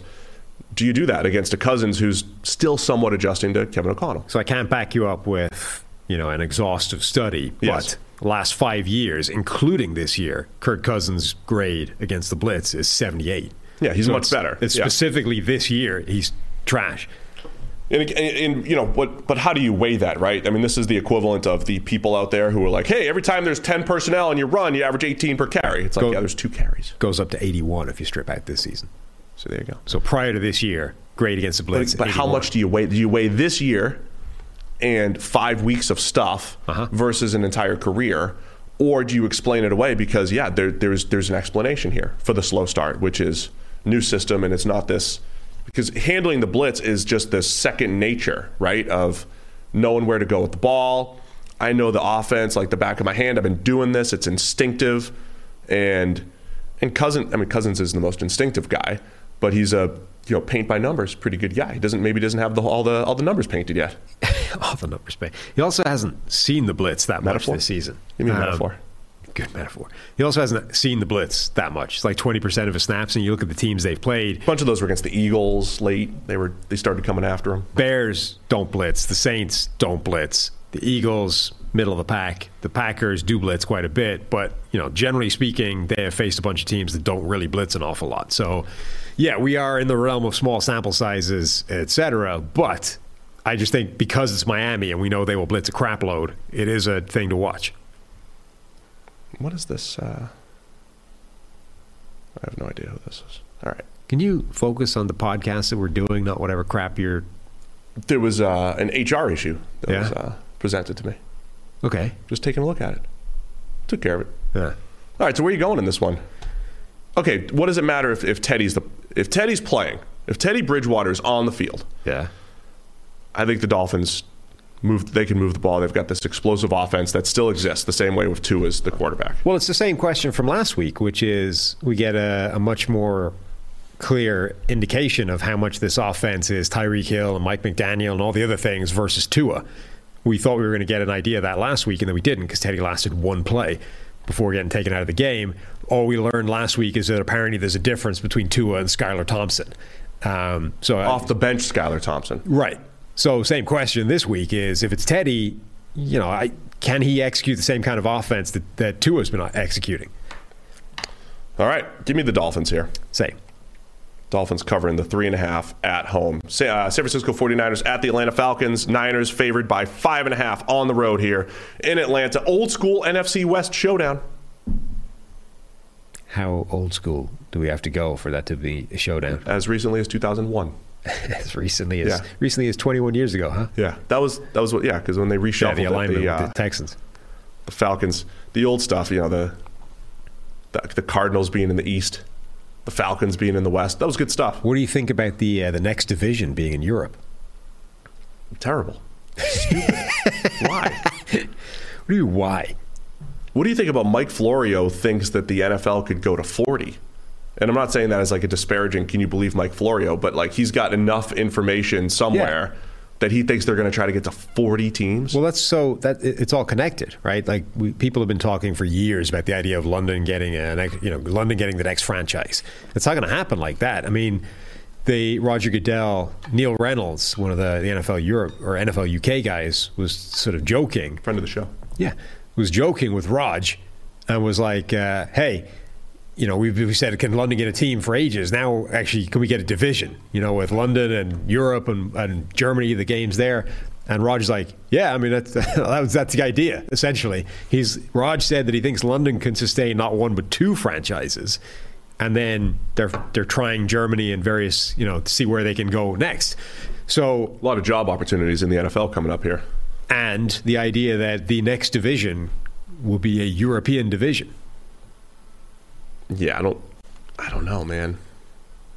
Yeah, we'll see. This is how we have three-hour podcasts. This is not helping anybody. Yeah, we're talking about the the NF, uh, NF Just go. Niners and Falcons. We're talking about here. Yeah. Uh, 49ers defense allowing four yards per play, the best in the NFL by half a yard. Uh, the Falcons offense, you know, it's fun. It's it's good. It's it's it's exciting. It's fun to watch every week. But this is like a brick wall they're running up against, even without um, Emmanuel Moseley with his ACL injury. So I feel like the exciting, fun to watch Falcons offense might just grind to a halt this week. And then you've got like, what can the 49ers do against their defense, which is probably enough to win fairly comfortably. Yeah, I'm curious if, you know, Atlanta's really leaned on that run game. Is that the way to slow the 49ers pass rush and not get into that situation? Their pass defense has just been so good. Will they get hit a little bit by Emmanuel Moseley being out? But slow down that San Francisco pass rush. Like, we know the, the Niners are pretty good offensively. Jimmy Garoppolo maybe finding his uh, finding his groove the last couple weeks here, or the offense finding their groove a little bit more. And um, look, the Falcons like to play that creative brand of run first football, don't they? Yeah. So that's uh, one way to combat things. But I don't know, man. Atlanta, Atlanta's up in that Texans feisty category. You know, they're they're they're playing above their talent level. Last year they played above their talent level in wins and losses. I think this year I think they're just keeping games close. They fought back last week against the Bucs. I mean, they made it Yeah. a thing. They should have had a game-winning drive opportunity if they didn't have the the Grady Jarrett call. So all that said, I, again, I just think the Falcons are so overwhelmed. I mean, they're just they're just outmatched defensively. Yep.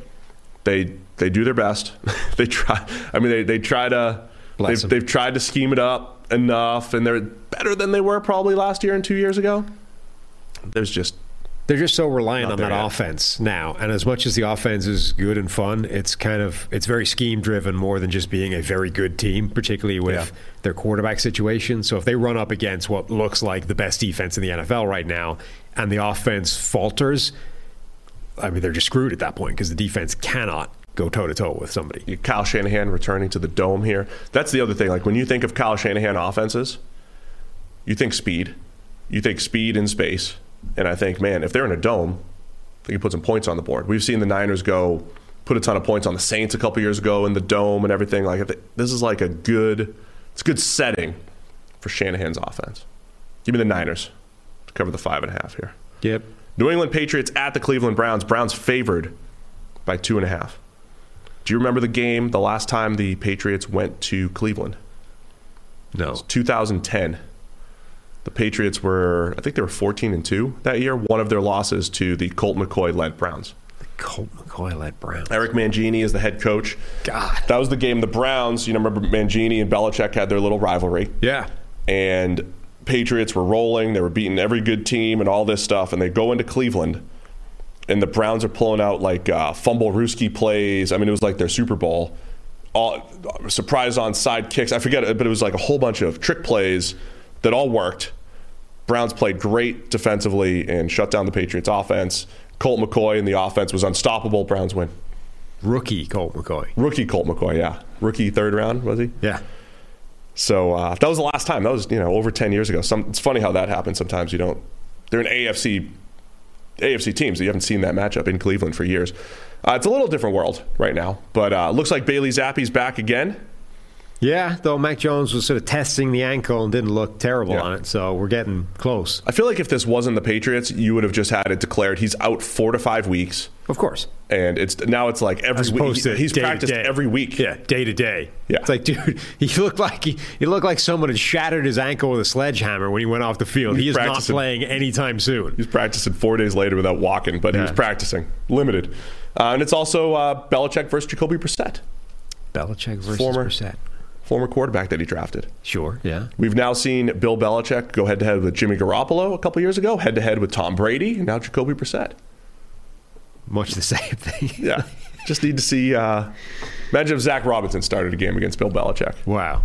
That oh, would- and then later in the season, we'll have Belichick and Kevin O'Connell in a coaching matchup. True. On Thanksgiving, Belichick yeah, against. how many of his former drafted. quarterbacks has he faced as coaches now? O'Connell, the only guy? Would be, right? I mean, unless you count Zach. Who have they faced? But he faces his former players all. The he faces Vrabel and the Titans all the Yeah, time. yeah. I mean, everything's a revenge game for Belichick every week. right, you've been around long enough. They're all revenge They're all games. revenge games. Patriots are 30th in the NFL in yards before contact per play. Uh, and they're going up against Nick Chubb, who's an unstoppable. Yeah. For, like, remember the yeah the Where's that tweet where he leads the league in everything? the NFL? Remember um, the X Men cartoon Juggernaut, Sure. the unstoppable force, the dude, the Yeah. ridiculous helmet, like looked a little bit like a comedy cartoons uh, caricature football player. Couldn't be stopped by anything once he was going. That's Nick Chubb. Nick Chubb has 42 broken tackles this season. That's a top 10 figure from last year for the entire year, and he's done it in five weeks. That's crazy, man. So my question with that always is: we talk about the run game being something you can you could choose to stop it, right? Yeah. You could choose to load the box. On the other hand, I did say the Chargers loaded the box last week, and Chubb ran a you know 41 yarder and the whole thing. Is this that game where the Patriots say, okay, we're just going to stop Nick Chubb. We're going to make Jacoby Brissett beat us. The Patriots often try to take away one of the passing game weapons of the opposing team. In this case, it would be focus on Amari Cooper. But in this particular game, are they like, hey, we know that Nick Chubb's the engine to this offense. Brissett's playing well, but at the same time, I'll take my chances with Brissett making throw after throw after throw rather than trying to I mean, I let think Nick it- Chubb run all over us. I think it probably is, but unlike normal situations where that's the case, it's like, hey, we're going to pay special attention to this thing today and shut it down. Like the Browns and Nick Chubb are so good and so unstoppable right now that you're going to need an awful lot of dedication to try and shut that down. And even then, Nick Chubb is capable of busting through three tackles and turning what should have been a nothing play into a big gain. Like we saw that last week, his his big run. You know, somebody freeze framed the play. It's like Chubb somewhere towards right saw that, field, yeah. and basically the entire defense in front of him are like, Chubb scored on this play. Yeah. So there's only so much legislation you can do from an X's and O scheme standpoint in terms of this is how we're gonna we're gonna shut Nick Chubb down today. Those plays he should be shut down, but he isn't, and there's you can't. There's nothing you can do about that from a whiteboard point of view, um, and that I could easily see that being the case. The other potential mismatch here Patriots have the number six run blocking team. Cleveland has the worst run defense grade in the NFL. I want to say that was skewed a little bit by games, maybe where Myles Garrett and Jadeveon Clowney were out, but still, it's one of the worst groups of interior defensive linemen in the league. Yep.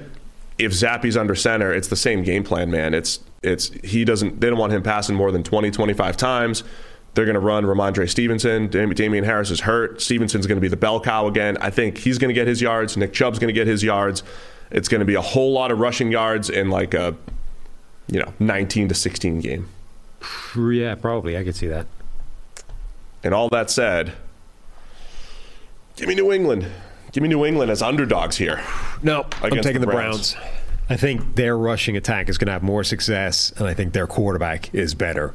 Patriots are going to be lead, winning. Jacoby Brissett's going to be in a game-winning drive situation. Money. Interception number four. No, For it's going to do it. No, it won't be an interception. It will be uh, they'll be in field goal range, and then Jacoby Brissett will take a 16-yard sack that will take them out of field goal range, Perfect. and then I don't know what happens after that. All right, before we get to the last four games, don't forget to get the PFF app. Go check it out right now. Search PFF. Check out the app. Check out all of Sam's work. Spread the word. Tell people that's how we're going to be delivering our content in a whole new way through the PFF app. Get all your fantasy rankings, all the cool uh, betting suggestions on there as well. So go check it out. PFF app. Live right now in the App Store. All right, Arizona Cardinals at the Seattle Seahawks. Pete Carroll said Drew Lock.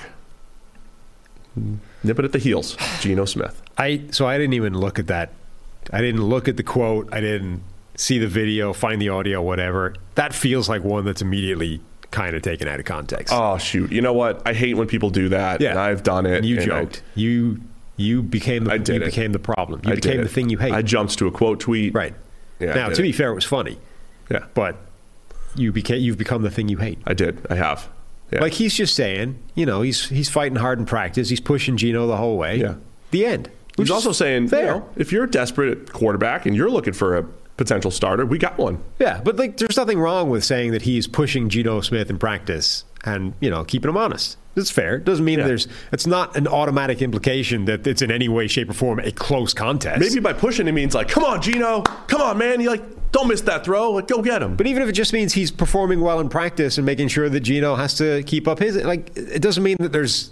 This is not a competition. Like, it's not Yeah. a close thing. Yeah. Geno is playing at an incredible level. That's it what just we means are. he's pushing that's, the guy That's what we. That's what we bring to the table here. While everyone else is overreacting, Well, I do, including you apparently. including me. Yeah.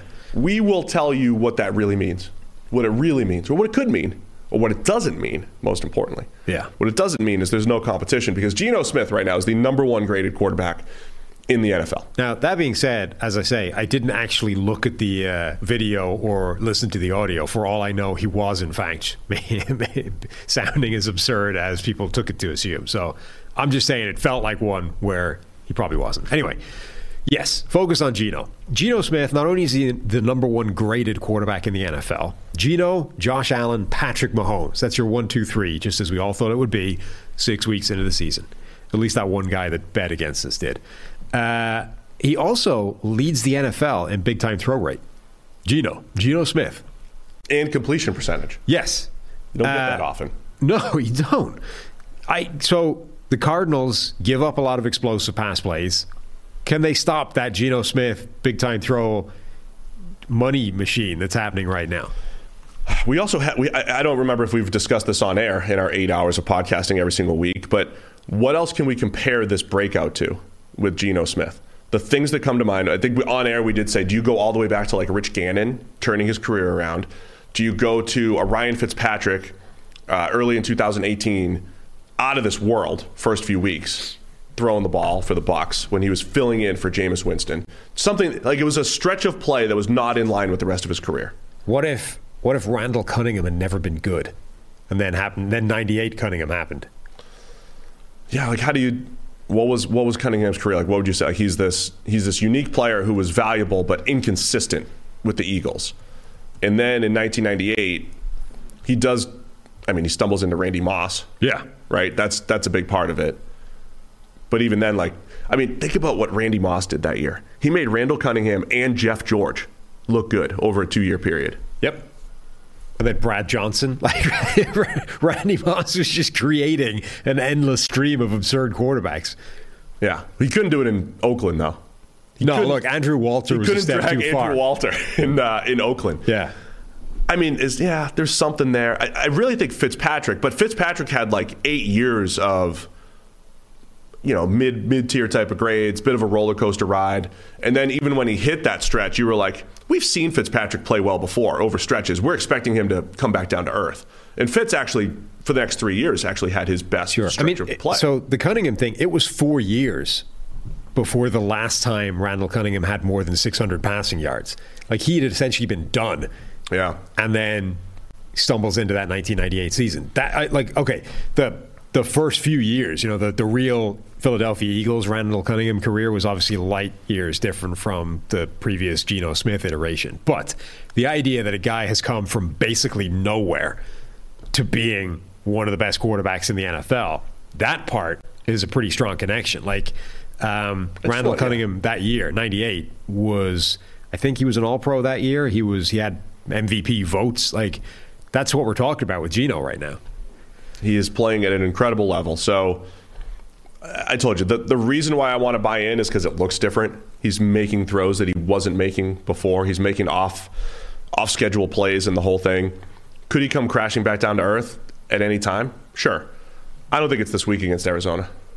No, I mean uh, the Cardinals defense. Cardinals favored by two and a half, though. Yeah, the Cardinals defense hasn't really shown indications of being able to cope with that kind of threat yet, and it's a real threat. Now, from an Arizona perspective, man, if they they're facing a Seahawks defense that is third worst just in our grades. Now the Cardinals are worst just in our grades, so this should be a high scoring affair. I mentioned the other day how Kyler has not had over six and a half yards per attempt in any game. Every game has basically looked the same. Short passes, you don't have the. Last year at this time, Kyler was leading the league in big time throw rate. I think he finished the season number one, right? He's at about two, 2.2% this year and big time throw rate. Like, it's just not the same explosive Cardinals offense. They got to figure out a way to do that, to, to flip the field through the passing game. Yeah, This is the week to do it. Uh, unless you throw it to Riq Woolen, who's very good so Yeah. far. We got good. one more week without DeAndre Hopkins, right? Six week suspension. He comes back Yeah. next week. So that's a big. I mean, they're still.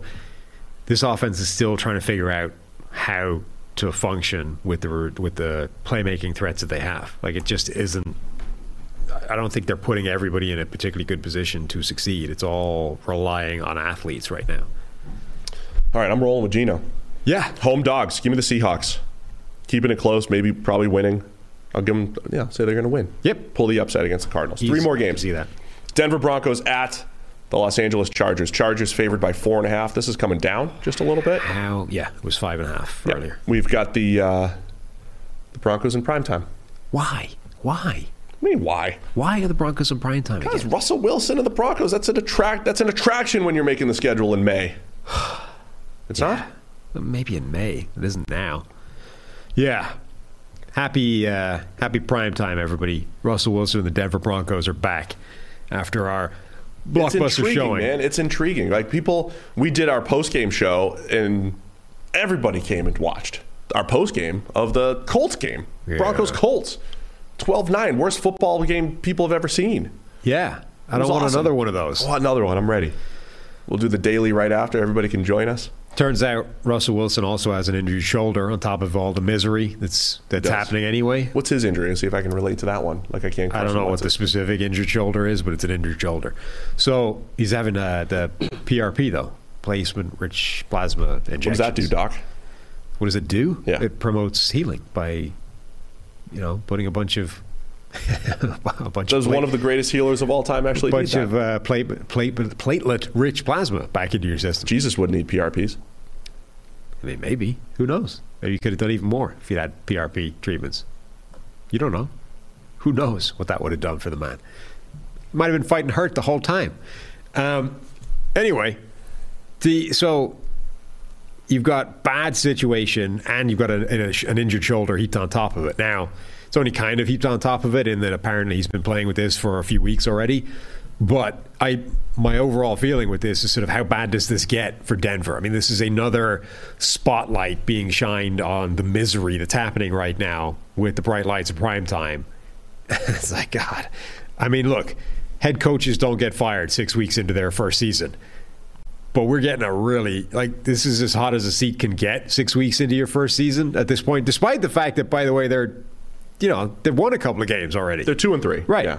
now if they lose this one again and it's miserable again it just god it's it's a bad situation It's just ugly how it's happening. You know, the Russ had a chance at the game-winning touchdown in in overtime, missed an open KJ Hamler underneath. KJ Hamler's upset. that's another man with ptsd russ you know Yeah. man had flashbacks of malcolm butler He's like, I ain't running that. Pick play slant. Uh, no, not doing that in the goal Ne- line. never happening again A couple big injuries for the Broncos. Left tackle Garett Bolles is out. He got hurt in that game last Broken leg. Thursday, along with uh, Javonte Williams, who's been out. So, you know, that changes the dynamic a little bit too. they're banged up with pass rushers as well. Yes. Randy Gregory is on IR. Baron Browning went down in that game with an with a wrist injury that looked like it had already been injured based off the He strapping looked on it. so good in that game. he had like 10 pressures or something Yeah. off 22, 20, like incredible pressure also, rate. credit him. Colts offensive line was Garbage. pretty Yeah. bad in that game. But that's something to keep an eye on. If uh, if Baron Browning is back and you know complimenting Bradley Chubb on the other side, they can get, they can get some pressure on the Chargers here. Yeah, they can, but uh, but their pass rush situation is getting tougher as these guys get injured and pick. You know, the the, the Broncos are missing a lot of guys, important guys. Russell Wilson is injured, not playing well, and at least one of his wide receivers already hates him. All right. Russ is not playing well. I agree. Still has a couple fourth quarter comebacks, you know, in the bag this year. He's got two of them. Granted, they were in games where they barely scored 13, 12 points, whatever it was. Yeah. I- I'm just saying there's still some of that magic in there somewhere. And you know we're going to have Brandon Staley's decision making, Nathaniel Hackett's decision making. This is just going to be, uh, it's just going to be a great game of reactions and instant reactions and overreactions, and it's, it's going to be a lot of fun. It's going to be a lot of fun on Monday night. I don't know that that's true. Give me the Chargers at home. Yes. Look, I don't want. Look, we're six weeks into the season. At the beginning of the season, we're like, man, AFC West, baby, it's all going to be great. Everybody's going to be challenging the Chiefs, and everybody's going to be good, and the whole thing. Now we hate every team except the Chiefs. Yeah. No, I mean, Chargers Raiders. are going to get back on track here. Denver's going to give them a good game, just like the Raiders gave the Chiefs a good game. It's still a good division. Okay. Yeah, Broncos have some have some problems though. Yeah. They do. All right, give me the Chargers to cover the four and a half. Okay. I'm flipping the order here. Yeah. Yeah, Jacksonville Jaguars at the Indianapolis Colts. You're just you're just swayed by the uh, the point, Yes. the margin. Why? I can't stand when teams play each other. So, like, they're going to just finish their season series here. You would prefer this was like two of the final five games of the season? Just split it up a little bit. It's not as bad as playing the same team every you know uh, two out of three weeks. Or in the pros, the I- Browns look- a couple years ago, they played the Ravens back to back games. These are two not great, uninteresting teams. I am all for getting these games out of the way in the first six weeks of the year. It's fun. Jags and Indy. Indy favored by one and a half. Colts coming off the big 12 9 win last week against the Broncos. Big 12 night. moved to two two and one. Jags down to two and three. Of course, the Jags won was it week two against the Colts. Won earlier in the year. That was when Trevor Lawrence ascended into the top ten status. Trevor Lawrence's career grade against the Colts is 75.8. If he only played the Colts, he'd look like a pretty good quarterback. Yeah, Yeah. That's all I got there. yeah. You know? The, the grade outside of that is, Bad. It's not so good. Yeah, really bad. But if he only plays Indy, it's it's perpetual Trevor Lawrence just turned the corner season. So we're going to be asking that again this game. Yeah. I mean, look, that, that Colts offensive line is miserable. Matt Ryan, I mean, Matt Ryan is done if he doesn't have a good offensive line in front of him. Um, the Colts defense doesn't look great. The, they've got like three guys that should be getting a decent amount of pressure, but only one of them, DeForest Buckner, is actually getting a decent amount of pressure. At which point, I think Jacksonville's probably a better team. Yeah, I think it'll be close. That's why it's one and a half at home. The Jags pass rush, um, which again is yeah maybe it's more at this point maybe it's more names than production outside of Josh Allen. Uh, Travon Walker remains intriguing but not effective as far as rushing the passer goes. They've had they did have some success against the Colts first time around. That could be the issue again. Matt Ryan is not handling it well. He had a couple nice throws in that game the other night, but overall has not been good. What's his grade under pressure so far this year? Oof. 27.3 for Matt Ryan, Yikes. Which is 33rd of 35. Now, just below him is Trevor Lawrence. Yeah, but that's that's regular Trevor Lawrence, not Trevor Lawrence versus the Colts. That's true. You do have Colts. Yeah, Colts Trevor Lawrence. Colts Trevor is much better than that. Yeah, so I think the uh, the pressure getting to Matt Ryan is going to be part of the issue. The the other number that stands out just so badly to me is 29% of those pressures have become sacks with Matt Ryan. Yeah. So if the he's like he's become an easy target for like he's just he's lost a step. He's lost it a little bit age wise. Because anytime pressure gets there, he's been ineffective, but also just unable to avoid the rush, unable to do anything. I think Matt Ryan at this point in his career absolutely needs pristine pass protection more than other quarterbacks. That was probably true for much of his career anyway. As we saw the Falcons' offensive line crumble over the last couple years, Matt Ryan's production has gone. So that's the part that Indy needs to figure out here. And I don't know if that's moving the pocket more often, more quick passes. They got to do something to protect him because no big time throws, eight turnover worthy plays under pressure, and like I said, getting sacked at an extremely high rate. They if they lose this game, the Colts, Frank Reich could be on the hot seat in terms of like an immediate No. Oh, dude, Jim Irsay does not like losing to cra- crappy teams within the division. Yeah. I just don't know what you do. Colts have had a different quarterback every year for the last five years. Uh-huh. We joked about this strategy three years ago. They've kind of executed it. I don't think it's crazy that they have executed it. Right? They took some shots on some players. They just they have an aging Matt Ryan right now. So what do you do with that? There's not much you can do. You're stuck with it. They beat the Chiefs. They did. Beat Nobody knows why. Nobody knows how. Just Beat the. Chiefs. How about the Jags have scored 111 points this year? Colts have scored 69 Okay. through five weeks. 111 to 69.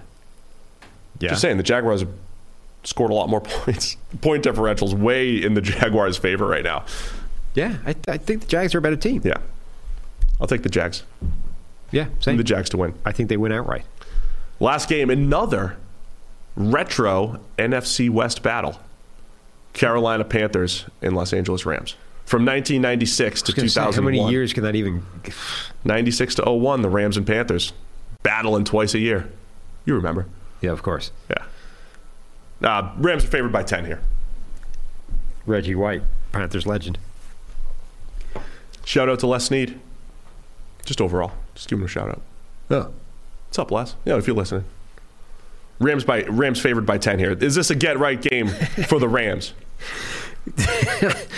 So, I mean, sure. The the Rams' offensive line has now given up 84 pressures, which leads the league. That's a lot of pressures in five weeks. Um, the Panthers are 11th in pressure rate, but guys like Brian Burns, Matt Ioannidis, they can get pressure. So this is like another one of the, it's like Dallas, right? Their only hope really is to win that matchup with the pass rush and put the quarterback under a ton of pressure. I feel like the same thing with the Panthers. If Brian Burns and Matt Ioannidis don't have like dominant games, it's tough to see how they don't get waxed in this one. Yeah. That's what I mean. They, it's another game they have to have to win there. We got PJ Walker going. Yeah, Baker's uh, is a bum ankle, right? PJ season? I know you're not a PJ guy, Correct. Never have been, never will be. but he had that like one half where he looked pretty good, and if he puts that together, I mean, look, that guy was better than average in the AAF. yeah, Yeah. I don't see the Panthers scoring a lot of points. No, I could be wrong, no, I don't imagine that's going to happen. but the Rams defense remains good. Right? They're still good. Yeah. Still good Rams defense, and um, yeah, I'm taking. Oh, you got the um, Steve Wilks taking over Yes. for the Panthers. Interim head coach. You get the new coach bump. Sure. I'm battling against the new coach bump. PJ Walker, on one hand, you got PJ a quarterback. On the other hand, you got the new coach bump. Uh huh. I think the new coach bump, specifically for Carolina, is potentially a real thing. Like the scheme has been miserable for the first five weeks of the season. Are they changing anything? I mean, they have to, right? Like, you can't just. and nothing's changed. It's just I'm in charge now. I'm taking the meetings.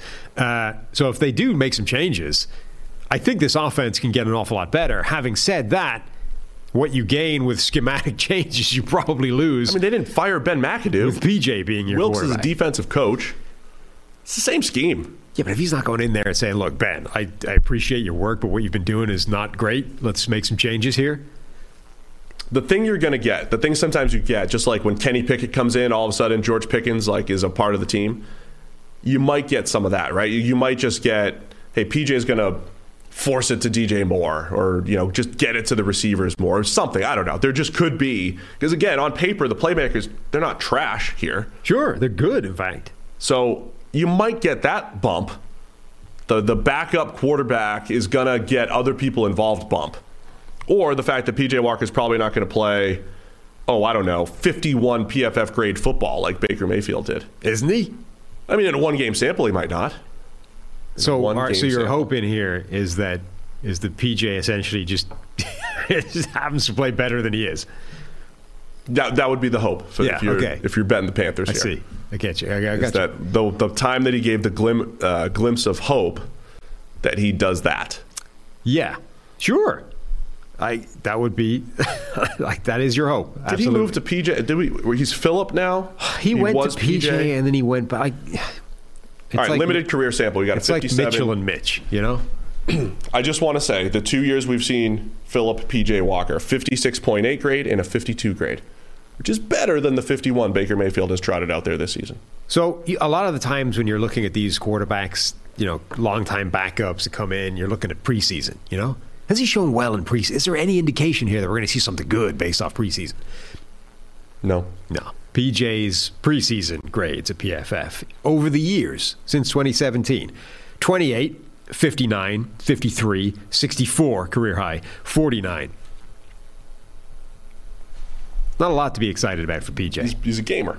But He's a regular season gamer. but you're like, what about um, what about the AAF? It's the AAF grade. He was carving it up at the AAF, uh, except he wasn't really. The numbers were okay, but PJ Oh, did we just go full well? Actually, PJ Walker wasn't that good in the AAF. correct.